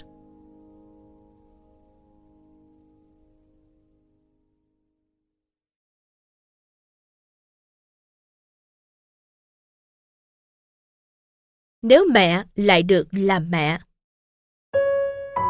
Nếu mẹ có thể lại được làm mẹ, mẹ biết rằng có một điều mẹ sẽ không bao giờ thay đổi. Đó là sẽ vẫn yêu các con thật nhiều. Mẹ đã muốn được làm mẹ từ khi còn là một cô bé. Trong khi chúng bạn đã thôi không còn chơi búp bê nữa, thì mẹ vẫn còn say mê với trò chơi này. Vì thế được làm mẹ, được ôm ấp đua đưa, chăm sóc trông nom các con – là niềm vui của cuộc đời mẹ. Nhưng bây giờ mẹ nhìn lại, mẹ nghĩ có lẽ mẹ đã đối xử với các con như những con búp bê của mẹ. Khi con khóc, mẹ liền bế con lên. Khi con bị đau tay, mẹ ôm ngay con vào lòng. Hãy con bị đau là mẹ lại muốn ở bên cạnh các con. Tuy nhiên trách nhiệm của mẹ là phải làm sao để các con được hạnh phúc, an toàn, mạnh khỏe, lễ phép và siêng năng các con có thể cảm thấy hạnh phúc bằng nhiều cách. Chơi xe trượt tuyết, đi dã ngoại, đi bơi, tiệc tùng với bạn bè, học cách nướng bánh hoặc mai giá, thậm chí là học trượt băng hay đi xe đạp. Đó là những điều mà mẹ đã quen thuộc và biết cách giúp các con học hỏi. Nhưng giờ đây khi nhìn lại, mẹ thấy rằng nếu trước kia mẹ biết được những điều mà giờ đây mẹ mới biết, thì hẳn là mẹ đã có thể làm cho cuộc sống của các con phong phú đến mức nào. Ồ sẽ thật là lý thú biết bao. Trước hết là về tầm nhìn. Tầm nhìn ở đây không phải là việc đo mắt để làm kính. Việc đó thì mẹ biết và mẹ đã làm. Mà là về việc làm thế nào để các con có thể thật sự nhìn thấy dạng vật. Nhìn xem bầu trời đổi màu như thế nào chỉ sau một cơn gió mạnh. Nhìn những chiếc lá rung lên trong gió hoặc tỏa sáng lung linh Mẹ muốn chỉ cho các con nhìn thấy sự chuyển màu dần dần giữa sắc xanh dương và xanh lá trên những ngọn sóng hoặc trên đền trời để các con thấy được trạng thái và hình thù của chúng không phải như những vật thể mà là một tập hợp màu sắc sẽ biến đổi khi các con chỉ vừa quay đi. Để các con nhìn thế giới với một tuyệt tác và nhìn mỗi bông hoa với một vẻ đẹp vẹn toàn, mẹ không thực sự hiểu được câu thành ngữ. Hãy dừng lại và gửi những đóa hồng. Nhưng đó là điều mà mẹ sẽ làm nếu như mẹ được bắt đầu lại đối với mỗi đứa các con của mẹ. Mẹ sẽ dừng lại và gửi hoa hồng cùng các con, ngắm nhìn màu sắc của chúng và tận hưởng niềm vui vì sự hiện hữu của những bông hoa ấy tiếp theo, mẹ sẽ nói đến thính giác mẹ sẽ chỉ cho các con cách để thật sự nghe thấy những điều xung quanh mẹ biết rằng mẹ đã quên gần hết những ngôn ngữ mà mẹ từng nghe nay mẹ đã 83 tuổi rồi, và mẹ cũng không còn nghe được nhiều lắm đâu Mẹ biết rằng sở thích âm nhạc của mẹ không thay đổi mấy theo thời gian. Và vì vậy mẹ đã không muốn nghe loại nhạc của các con. Giờ thì mẹ nghe được tiếng sóng vỗ, tiếng còi tạo trong đêm, hay tiếng chim gavia trong hồ vào buổi sáng sớm. Đó là những âm thanh mà giờ đây mẹ hết sức trân trọng. Và mẹ tự hỏi, mẹ đã bao giờ chỉ cho các con thấy được vẻ đẹp của những âm thanh đó hay chưa? phải mẹ sẽ có một phương pháp mới để chỉ cho các con biết cách lắng nghe và nghe thấy không chỉ là nghe ngôn ngữ của con người hoặc giữ im lặng khi người lớn nói mà là nghe được những âm thanh luôn hiện hữu xung quanh ta tiếng xe buýt ầm ĩ tiếng đóng sập cửa của những chiếc taxi trong thành phố tiếng trao hàng của những người bán hàng trong tiếng còi hụ báo động hay là những âm thanh êm ả thanh bình hơn ở vùng nông thôn Đúng vậy, mẹ kỹ mẹ sẽ dạy cho các con về những vẻ đẹp có thể thâm nhập vào chúng ta qua đôi tay của mình. Mẹ cũng nghĩ rằng mẹ sẽ dạy cho các con biết cách nghe những cảm giác, hy vọng và mơ ước của con người, kể cả sự thật đằng sau lời nói của họ. Mẹ sẽ giúp các con nghe được nỗi đau và nhận ra nhu cầu của con người. Và mẹ sẽ dạy các con làm cách nào để đáp lại mẹ sẽ giúp các con nghe cả thế giới ngay trong sự phức tạp vốn có của nó tuy nhiên nói mãi những câu ước gì là điều không hay lắm bây giờ mẹ không còn là mẹ của các trẻ nhỏ nữa. Hai con gái của mẹ đã làm mẹ và bốn đứa cháu ngoại của mẹ cũng sắp trở thành những người mẹ rồi. Mẹ không còn trẻ sơ sinh để mà bồng ẩm không còn trẻ con để mà bảo ban. Đôi khi mẹ thấy nhớ như điều đó nhưng mẹ nhận thấy mặc dù mẹ không còn có trẻ con để dạy bảo, nhưng mẹ sẽ vẫn không ngừng chỉ bảo cho chính bản thân mình. Julie Furman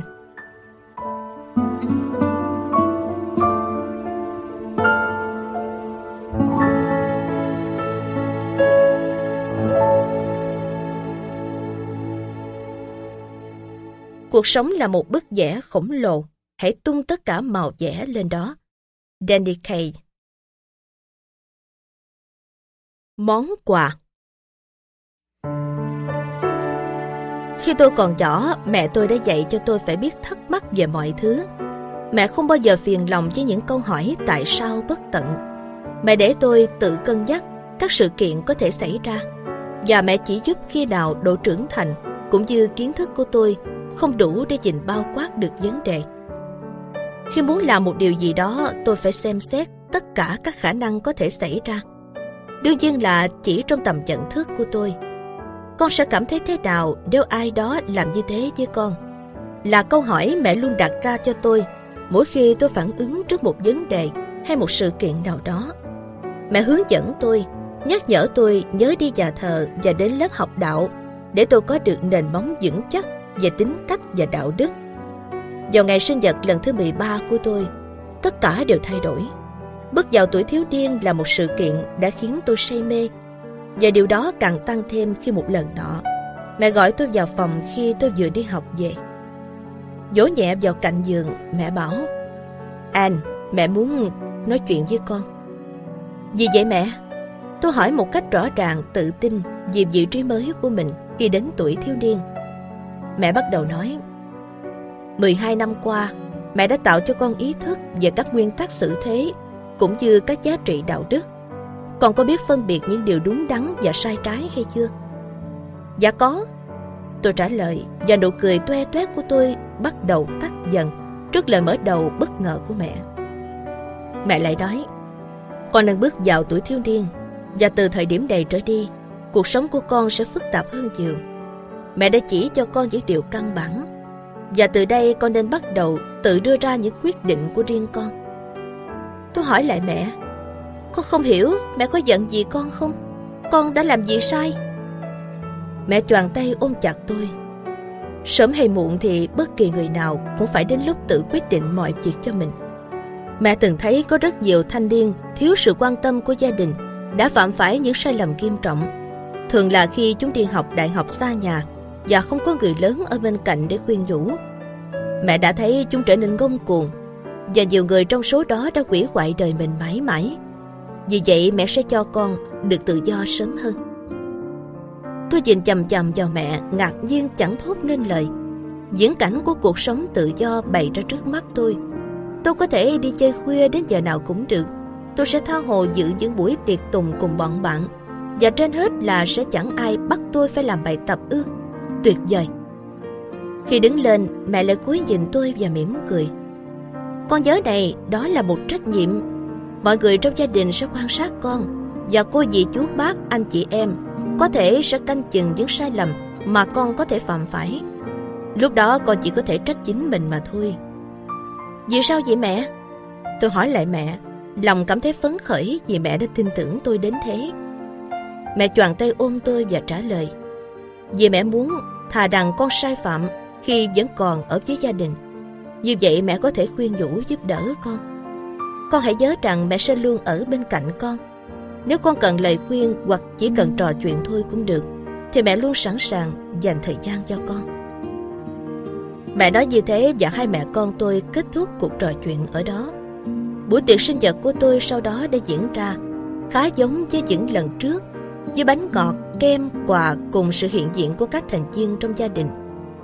Tôi biết rõ là mẹ không hoàn toàn bước ra khỏi cuộc đời tôi, mà đơn giản là mẹ chỉ nới rộng thêm không gian để tôi có thể trang trọng đôi cánh của mình và chuẩn bị cho chuyến bay vào tương lai. Những năm sau đó tôi đã phạm một số sai lầm như bao nhiêu thiếu niên khác. Tôi thường bỏ bê bài tập nhà, thỉnh thoảng còn thức khuya và có lần tôi còn tham dự một buổi tiệc mà tôi đã hẹn trước với đám bạn. Nhưng mẹ chẳng bao giờ quở mắng tôi về những điều đó. Khi điểm học tập của tôi giảm sút, mẹ chỉ nhẹ nhàng giải thích để tôi hiểu rằng Cơ hội để tôi được nhận vào trường đại học mà tôi yêu thích cũng đang giảm xuống. Điểm càng thấp, cơ hội càng ít. Còn khi tôi thức khuya, mẹ chỉ nhẹ nhàng khiển trách mà thôi.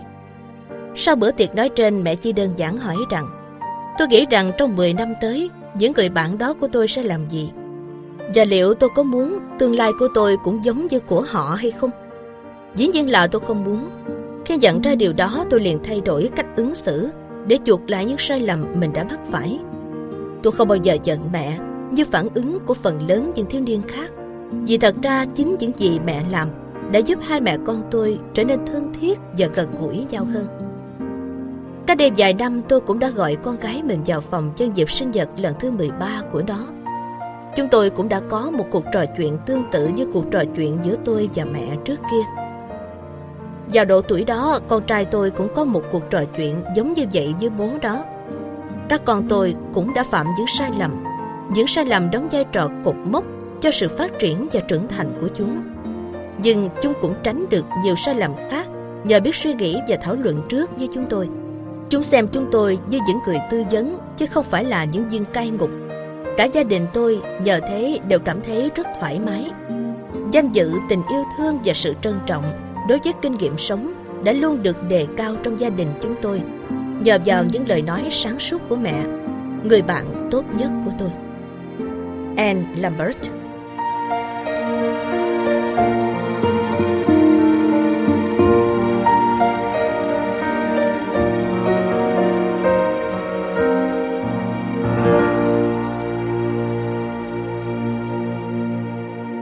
Sẵn sàng nhận lấy trách nhiệm về chính cuộc đời mình là nguồn gốc của lòng tự trọng. Joan Didion Cá nhân tiêu biểu trên đường chạy Tôi thừa nhận tôi đã làm điều đó hoàn toàn chỉ cho bản thân tôi. À, lúc đầu tôi làm điều đó vì tôi bị thua độ. Sau khi cô bạn thân của tôi hoàn thành cuộc đua test 10K lần thứ 9, tôi đánh cuộc với cô là nếu cô thắng được trong cuộc đua marathon của Boston, thì tôi sẽ chạy trong cuộc đua test lần tới. Tôi đưa ra trò cá cược du dơ này vì tôi không tin bạn tôi sẽ làm được điều đó. Thế mà bạn đoán thử xem, cô đã làm được. Để thực hiện tốt nhiệm vụ của kẻ thua độ, tôi bắt đầu rèn luyện một cách nghiêm chỉnh. Tôi nhanh chóng yêu thích không gian vắng vẻ trên đường tập, yêu không khí trong lành, yêu ánh mặt trời, yêu tiếng chim hót liếu lo và cả những năng lực tiềm tàng trong cơ thể 38 năm tuổi của tôi. Trong một vài buổi tập chạy đầu tiên, tôi không thể rũ bỏ được cảm giác tội lỗi vì đang theo đuổi niềm vui thú cho riêng mình. Phải chăng tôi chỉ nên ở nhà và chăm sóc cho gia đình mình? Mặc cảm tội lỗi ấy càng lớn dần khi một hôm nọ sau khi kết thúc chặng đường khá dài, tôi trở về nhà để ngâm các bắp cơ đang đau nhức và bồn nước nóng cho dễ chịu và để tín hiệu tạm ngưng nhiệm vụ của mình kéo dài một chút. Khi thả mình trong bồn tắm có chứa dung dịch thuốc tẩy magie, tôi nghe tiếng Melissa, đứa con gái 3 tuổi của tôi khóc thút thích. Mẹ đâu rồi? Trong lúc chồng tôi tìm cách lôi kéo sự chú ý của con bé, thì tôi cắn chặt răng, tay níu lấy thành bồn tắm. Đấu tranh giữa việc mong muốn dành thời gian cho bản thân và sự thôi thúc phải dỗ dành con gái mình. Ngay khoảnh khắc đó tôi hiểu ra là trong mỗi lần chạy bộ, tôi không chỉ phải rèn luyện thân thể, mà còn phải rèn luyện cả tinh thần của mình để có thể tự cho phép bản thân có được thời gian riêng tư để được là chính mình. Cũng là điều mà tôi có quyền được làm. Ngoài ra nếu thể lực được tăng cường thì tôi sẽ thực hiện tốt hơn nữa vai trò làm mẹ của mình. Nhưng thật ra thì hai đứa con gái của tôi cũng nhanh chóng thích nghi với những cuộc chạy bộ đường dài của mẹ chúng vào mỗi dịp cuối tuần. Chúng thản nhiên chấp nhận mỗi khi thấy tôi sắp rời khỏi nhà. Khi thấy tôi cột dây giày, Gina, đứa con gái 8 tuổi của tôi sẽ hỏi rằng Mẹ đi chạy hả mẹ? Còn Melissa thì sẽ thêm dọc. Mẹ chạy vui vẻ nha những lúc đó tôi sẽ hôn tạm biệt bọn trẻ rồi rời nhà. Chúng đều tươi cười và hiểu rằng đó là cơ hội để được ở nhà một mình. Trong lúc đó thì cha của bọn trẻ sẽ làm giường và để mắt trong chừng chúng. Bà mẹ thiên nhiên, lập trình, đàn ông có ít gen, mặc cảm tội lỗi hơn phụ nữ. Và cuối cùng thì phụ nữ cũng chú ý nhận ra điều đó. Giả lại tôi nghĩ các con tôi cũng nhận ra rằng sau mỗi lần tập chạy tôi càng trở nên thoải mái và đáng yêu hơn trước đó. Sau cùng thì cũng đến lúc tôi trổ tại trong cuộc đua đầu tiên của mình. Tôi chạy đi với con số được ghim trên ngực áo. Đằng sau con số đó tim tôi đang đập tình thịch. Bên ngoài đường chạy cả gia đình họ reo cổ vũ cho tôi. Và khi tôi kết thúc cuộc đua, mấy cha con ào ra ôm lấy tôi, mặc cho lúc đó người tôi đang ướt đẫm mồ hôi. Melissa hỏi tôi, mẹ có thắng không? Tôi không tin nổi là con bé đã không nhận thấy có tới 4 triệu người về đích trước tôi. Còn Kina thì nói, thật tiếc là mẹ đã không giành được chiến thắng. Vậy là nó có thấy điều đó rồi. Nhưng tôi tự hào tuyên bố, các con, mẹ hoàn thành cuộc đua rồi đó. Rồi tôi giải thích ngắn gọn cho chúng hiểu, đó là chiến thắng của cá nhân tôi. Ngay cả trong lúc phấn khởi vì thành quả của bản thân, tôi vẫn tự hào nhận ra rằng các con tôi dù ở độ tuổi nhỏ như vậy, nhưng đã có được nhận thức khá tự nhiên rằng phụ nữ có thể và nên là người chiến thắng. Thế mà thuở bé tôi đã được dạy rằng các cô gái dễ thương thì không được tranh đua. Vài tháng sau tôi hoàn thành xuất sắc đường chạy trước 10K. Nhưng thay vì nghỉ ngơi sau khi hoàn thành nghĩa vụ ấy, tôi lại làm cho chính mình ngạc nhiên khi quyết định sẽ tiếp tục chạy. Cách đây không lâu tôi lại tham gia cuộc đua test 10K lần nữa. Với tôi, mỗi lần như vậy đều là một thắng lợi. Nhưng năm ấy mọi việc lại diễn ra tuyệt vời hơn bao giờ hết. Khi đó Melissa vừa được 6 tuổi. Con bé mặc một bộ đồ thể thao do chính chị gái của nó mua bằng tiền dành dụm. Còn Kina khi đó 11 tuổi, gần bằng khổ người của tôi, mặc cái áo thun kỷ niệm của tôi từ lần chạy TUS 10K đầu tiên. Khi chạy cùng với 6.000 phụ nữ khác, tôi đã nghĩ đến hai cổ động viên trung thành nhất của tôi. Hai đứa con gái đang chờ tôi ở vạch đến và bên cạnh chúng là người chồng giàu tình yêu thương của tôi, người đã thú nhận rằng anh đã vô cùng hãnh diện khi thấy tôi chạy ngang qua cùng với các đồng đội lúc tiếng súng xuất phát vừa vang lên.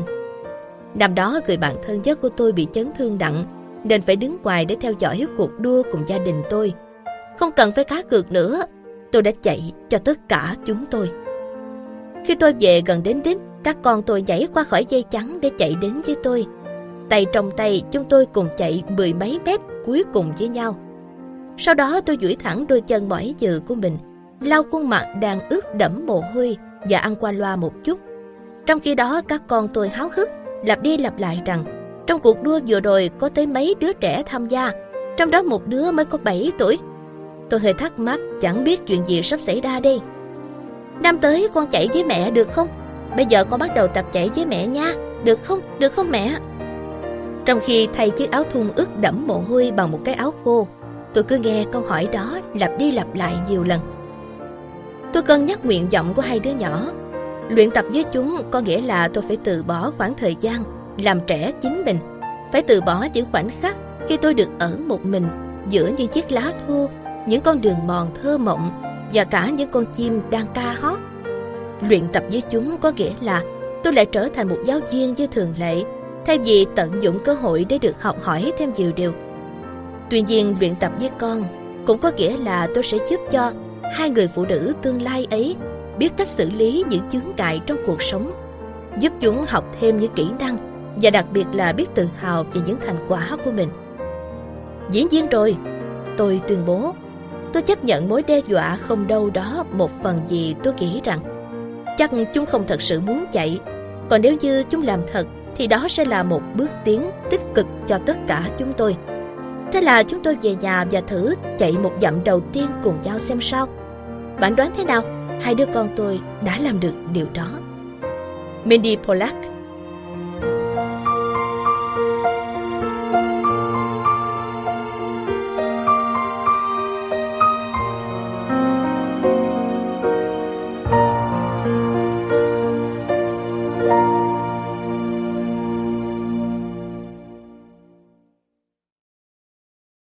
Bài hát ru cho mẹ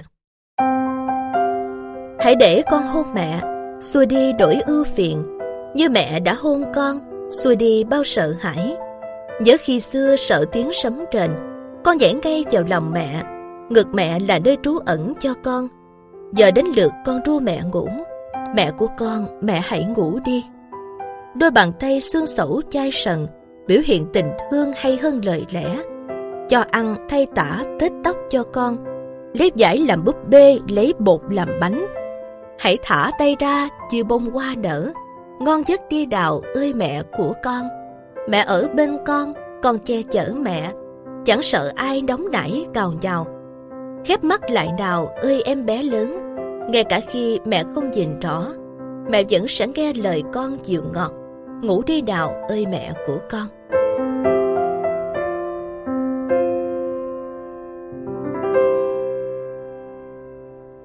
Bella Kudeski. Mẹ nói có nghĩa là Tôi nghĩ điều này bắt đầu khi tôi ở độ tuổi thiếu niên. Lần đó khi tôi mặc cái quần jean tưa rách mà mình ưng ý nhất để chuẩn bị đi chơi, thì mẹ nhìn tôi từ đầu đến chân rồi hỏi Con ăn mặc thế này á? Giọng mẹ có phần hơi chỉ trích. Dạ, để ra khỏi nhà Dạ, ra chốn công cộng hả? Dạ, để cho mọi người nhìn thấy hả? Dạ. Dũng đã biết nguyên tắc là thế nào, nhưng tôi vẫn chống cự lại. Sao vậy mẹ? Mẹ không thích quần áo của con à? Mẹ tôi nói, không, vậy được rồi, không có gì. Thật ra ý mẹ là, nếu con ra khỏi nhà trong bộ dạng như vậy, thì người ta sẽ nghĩ con mới ra tù và đang hưởng trợ cấp xã hội, và người ta sẽ chê trách mẹ vì điều đó. Con biết đó, mọi người luôn nghĩ rằng nếu đứa con có lỗi, thì đó là lỗi của người mẹ. Giờ thì mẹ nói thật với con, mẹ sẽ chết vì xấu hổ.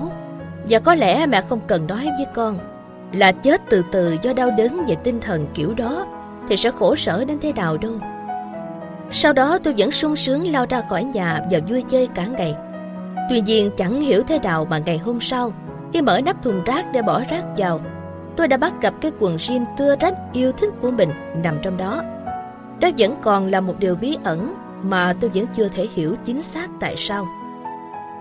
Sau khi tốt nghiệp trung học, tôi đã trải qua một giai đoạn luôn phải do dự và tìm kiếm một cái gì đó. Tôi cảm thấy mình bất phương hướng và thiếu hẳn động cơ thúc đẩy. Tôi cảm thấy mình cần được cọ sát với thực tế. Tôi cũng tin chắc rằng tôi sẽ nhanh chóng làm ra hàng đuối tiền với những bài thơ bi đát mà mình đã sáng tác hồi thời điên thiếu. Tin rằng tôi sắp được mọi người biết đến nhờ tài năng và sự xuất sắc của mình và rằng tôi sẽ không cần phải diễn đến đám đông đang mãi vật lộn chỉ để làm các công việc bình thường. Vì thế tôi sẽ cân nhắc, suy nghĩ và sẽ là một nhà tư tưởng vĩ đại. Thế nên trong suốt một khoảng thời gian không nghề nghiệp không kế hoạch, tôi cứ lên đên trôi dạt trong cuộc hành trình vô định để tìm kiếm tiếng đói và bản ngã của mình. Đó chính là thời kỳ sống không mục đích của tôi.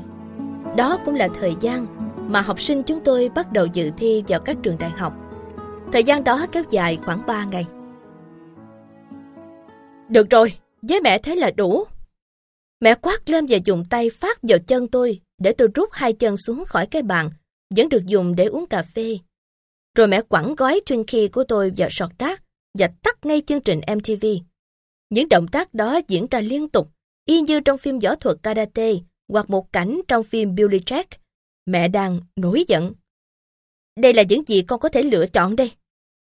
Mẹ vừa nói vừa ném vào lòng tôi một sắp biểu mẫu đơn xin việc, một tờ giới thiệu về trường đại học cộng đồng và một đơn xin nhập học. Chào ôi, đáng sợ quá. Lúc đó mẹ tôi rất bận rộn. Mẹ đã phải làm việc nhà, những công việc không tên, nhưng tốn rất nhiều thời gian.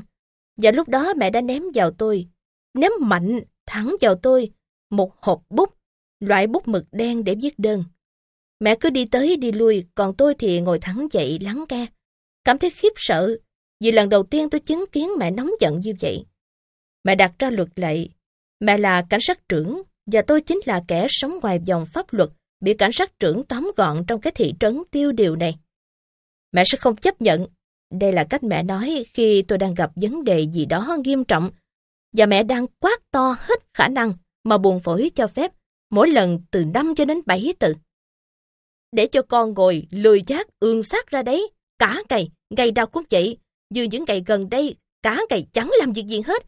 Còn nếu như con định cứ ngồi đây, chờ tác phẩm được xuất bản, thì con có thể dọn đi được rồi đó. Tôi chắc rằng mẹ đang thở ra lửa. Con có thể đi xin việc như một người có trách nhiệm, hoặc là đi học, giờ chính quy. Tóm lại còn phải làm một việc gì đó cả ngày, còn có hiểu ý mẹ chưa?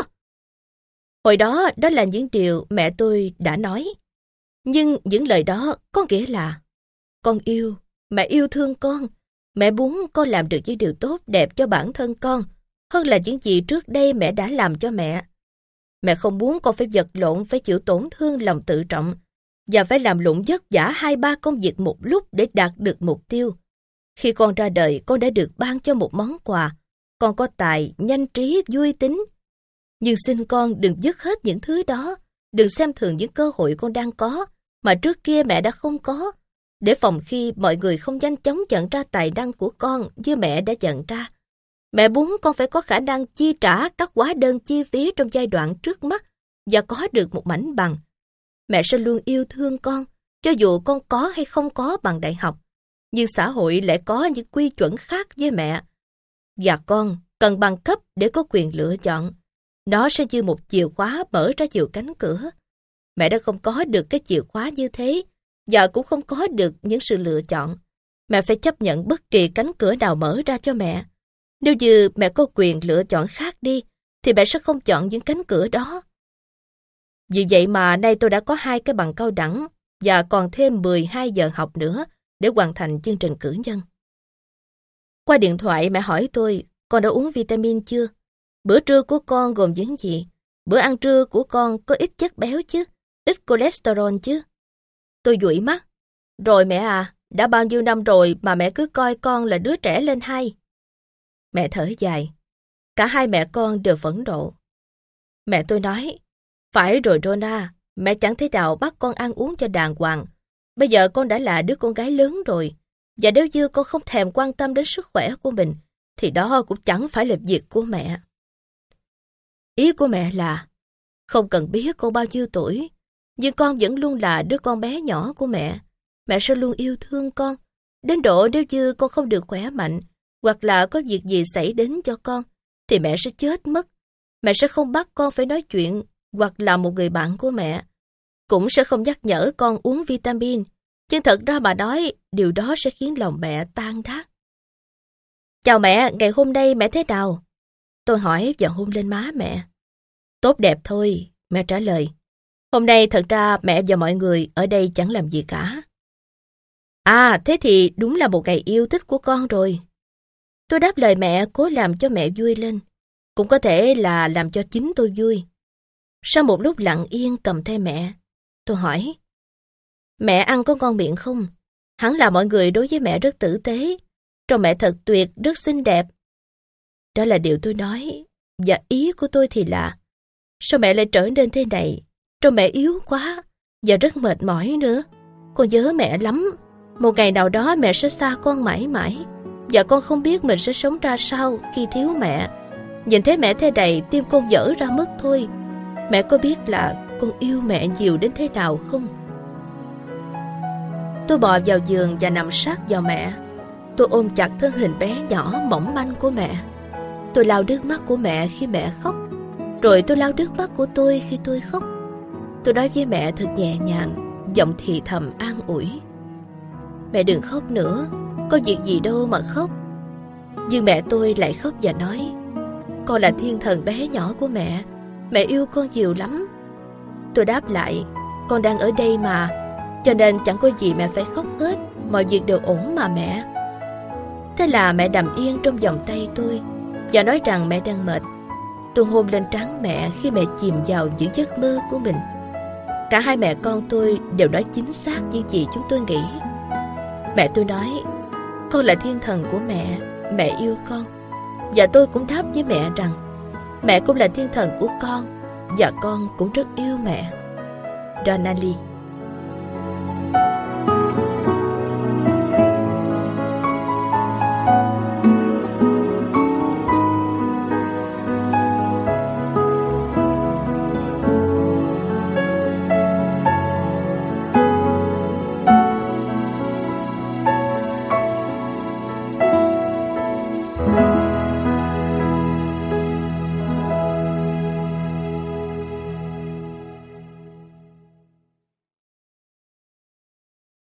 Hãy ngẩng cao đầu.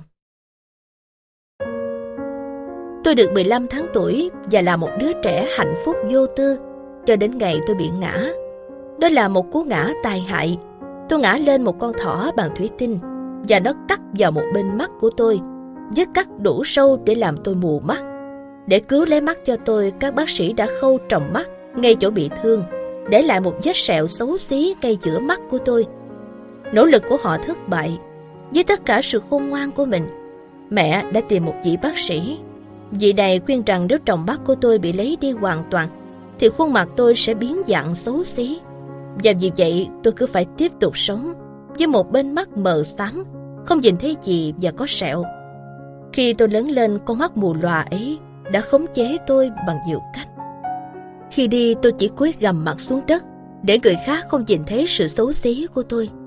Thỉnh thoảng có vài người, thậm chí là người lạ, hỏi những câu hỏi làm tôi bối rối hoặc đưa ra một nhận xét nào đó, khiến tôi cảm thấy bị tổn thương. Khi bọn trẻ con chơi trò chơi, tôi luôn là con quái vật.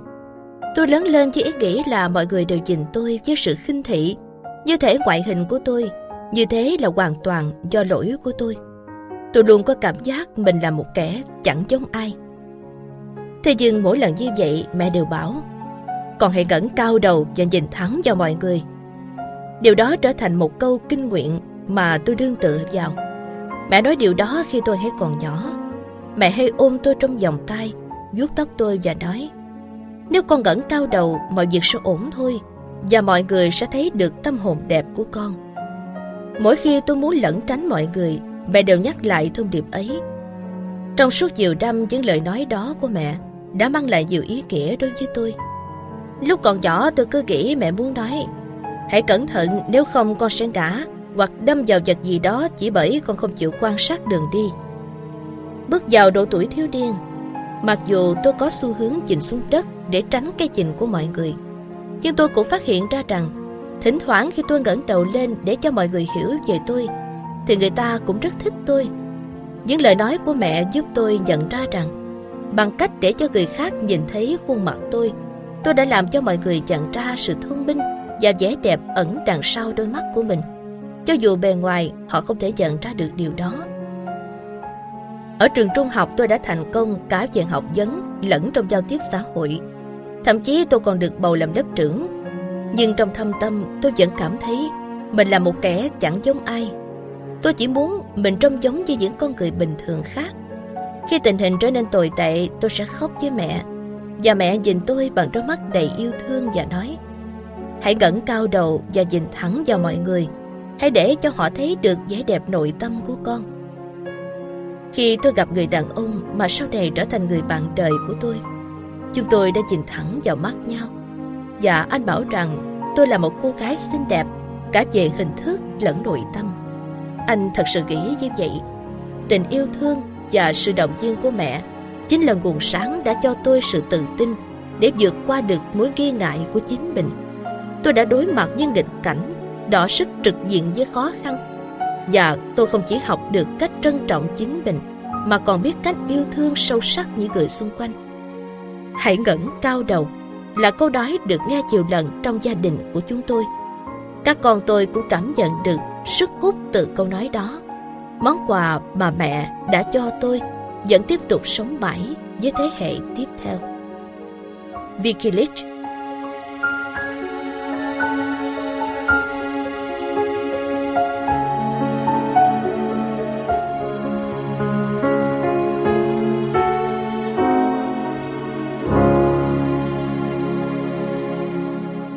Hãy đối mặt với khó khăn, luôn luôn đối mặt. Đó là cách để vượt qua. Hãy đối mặt với nó. Joseph Conrad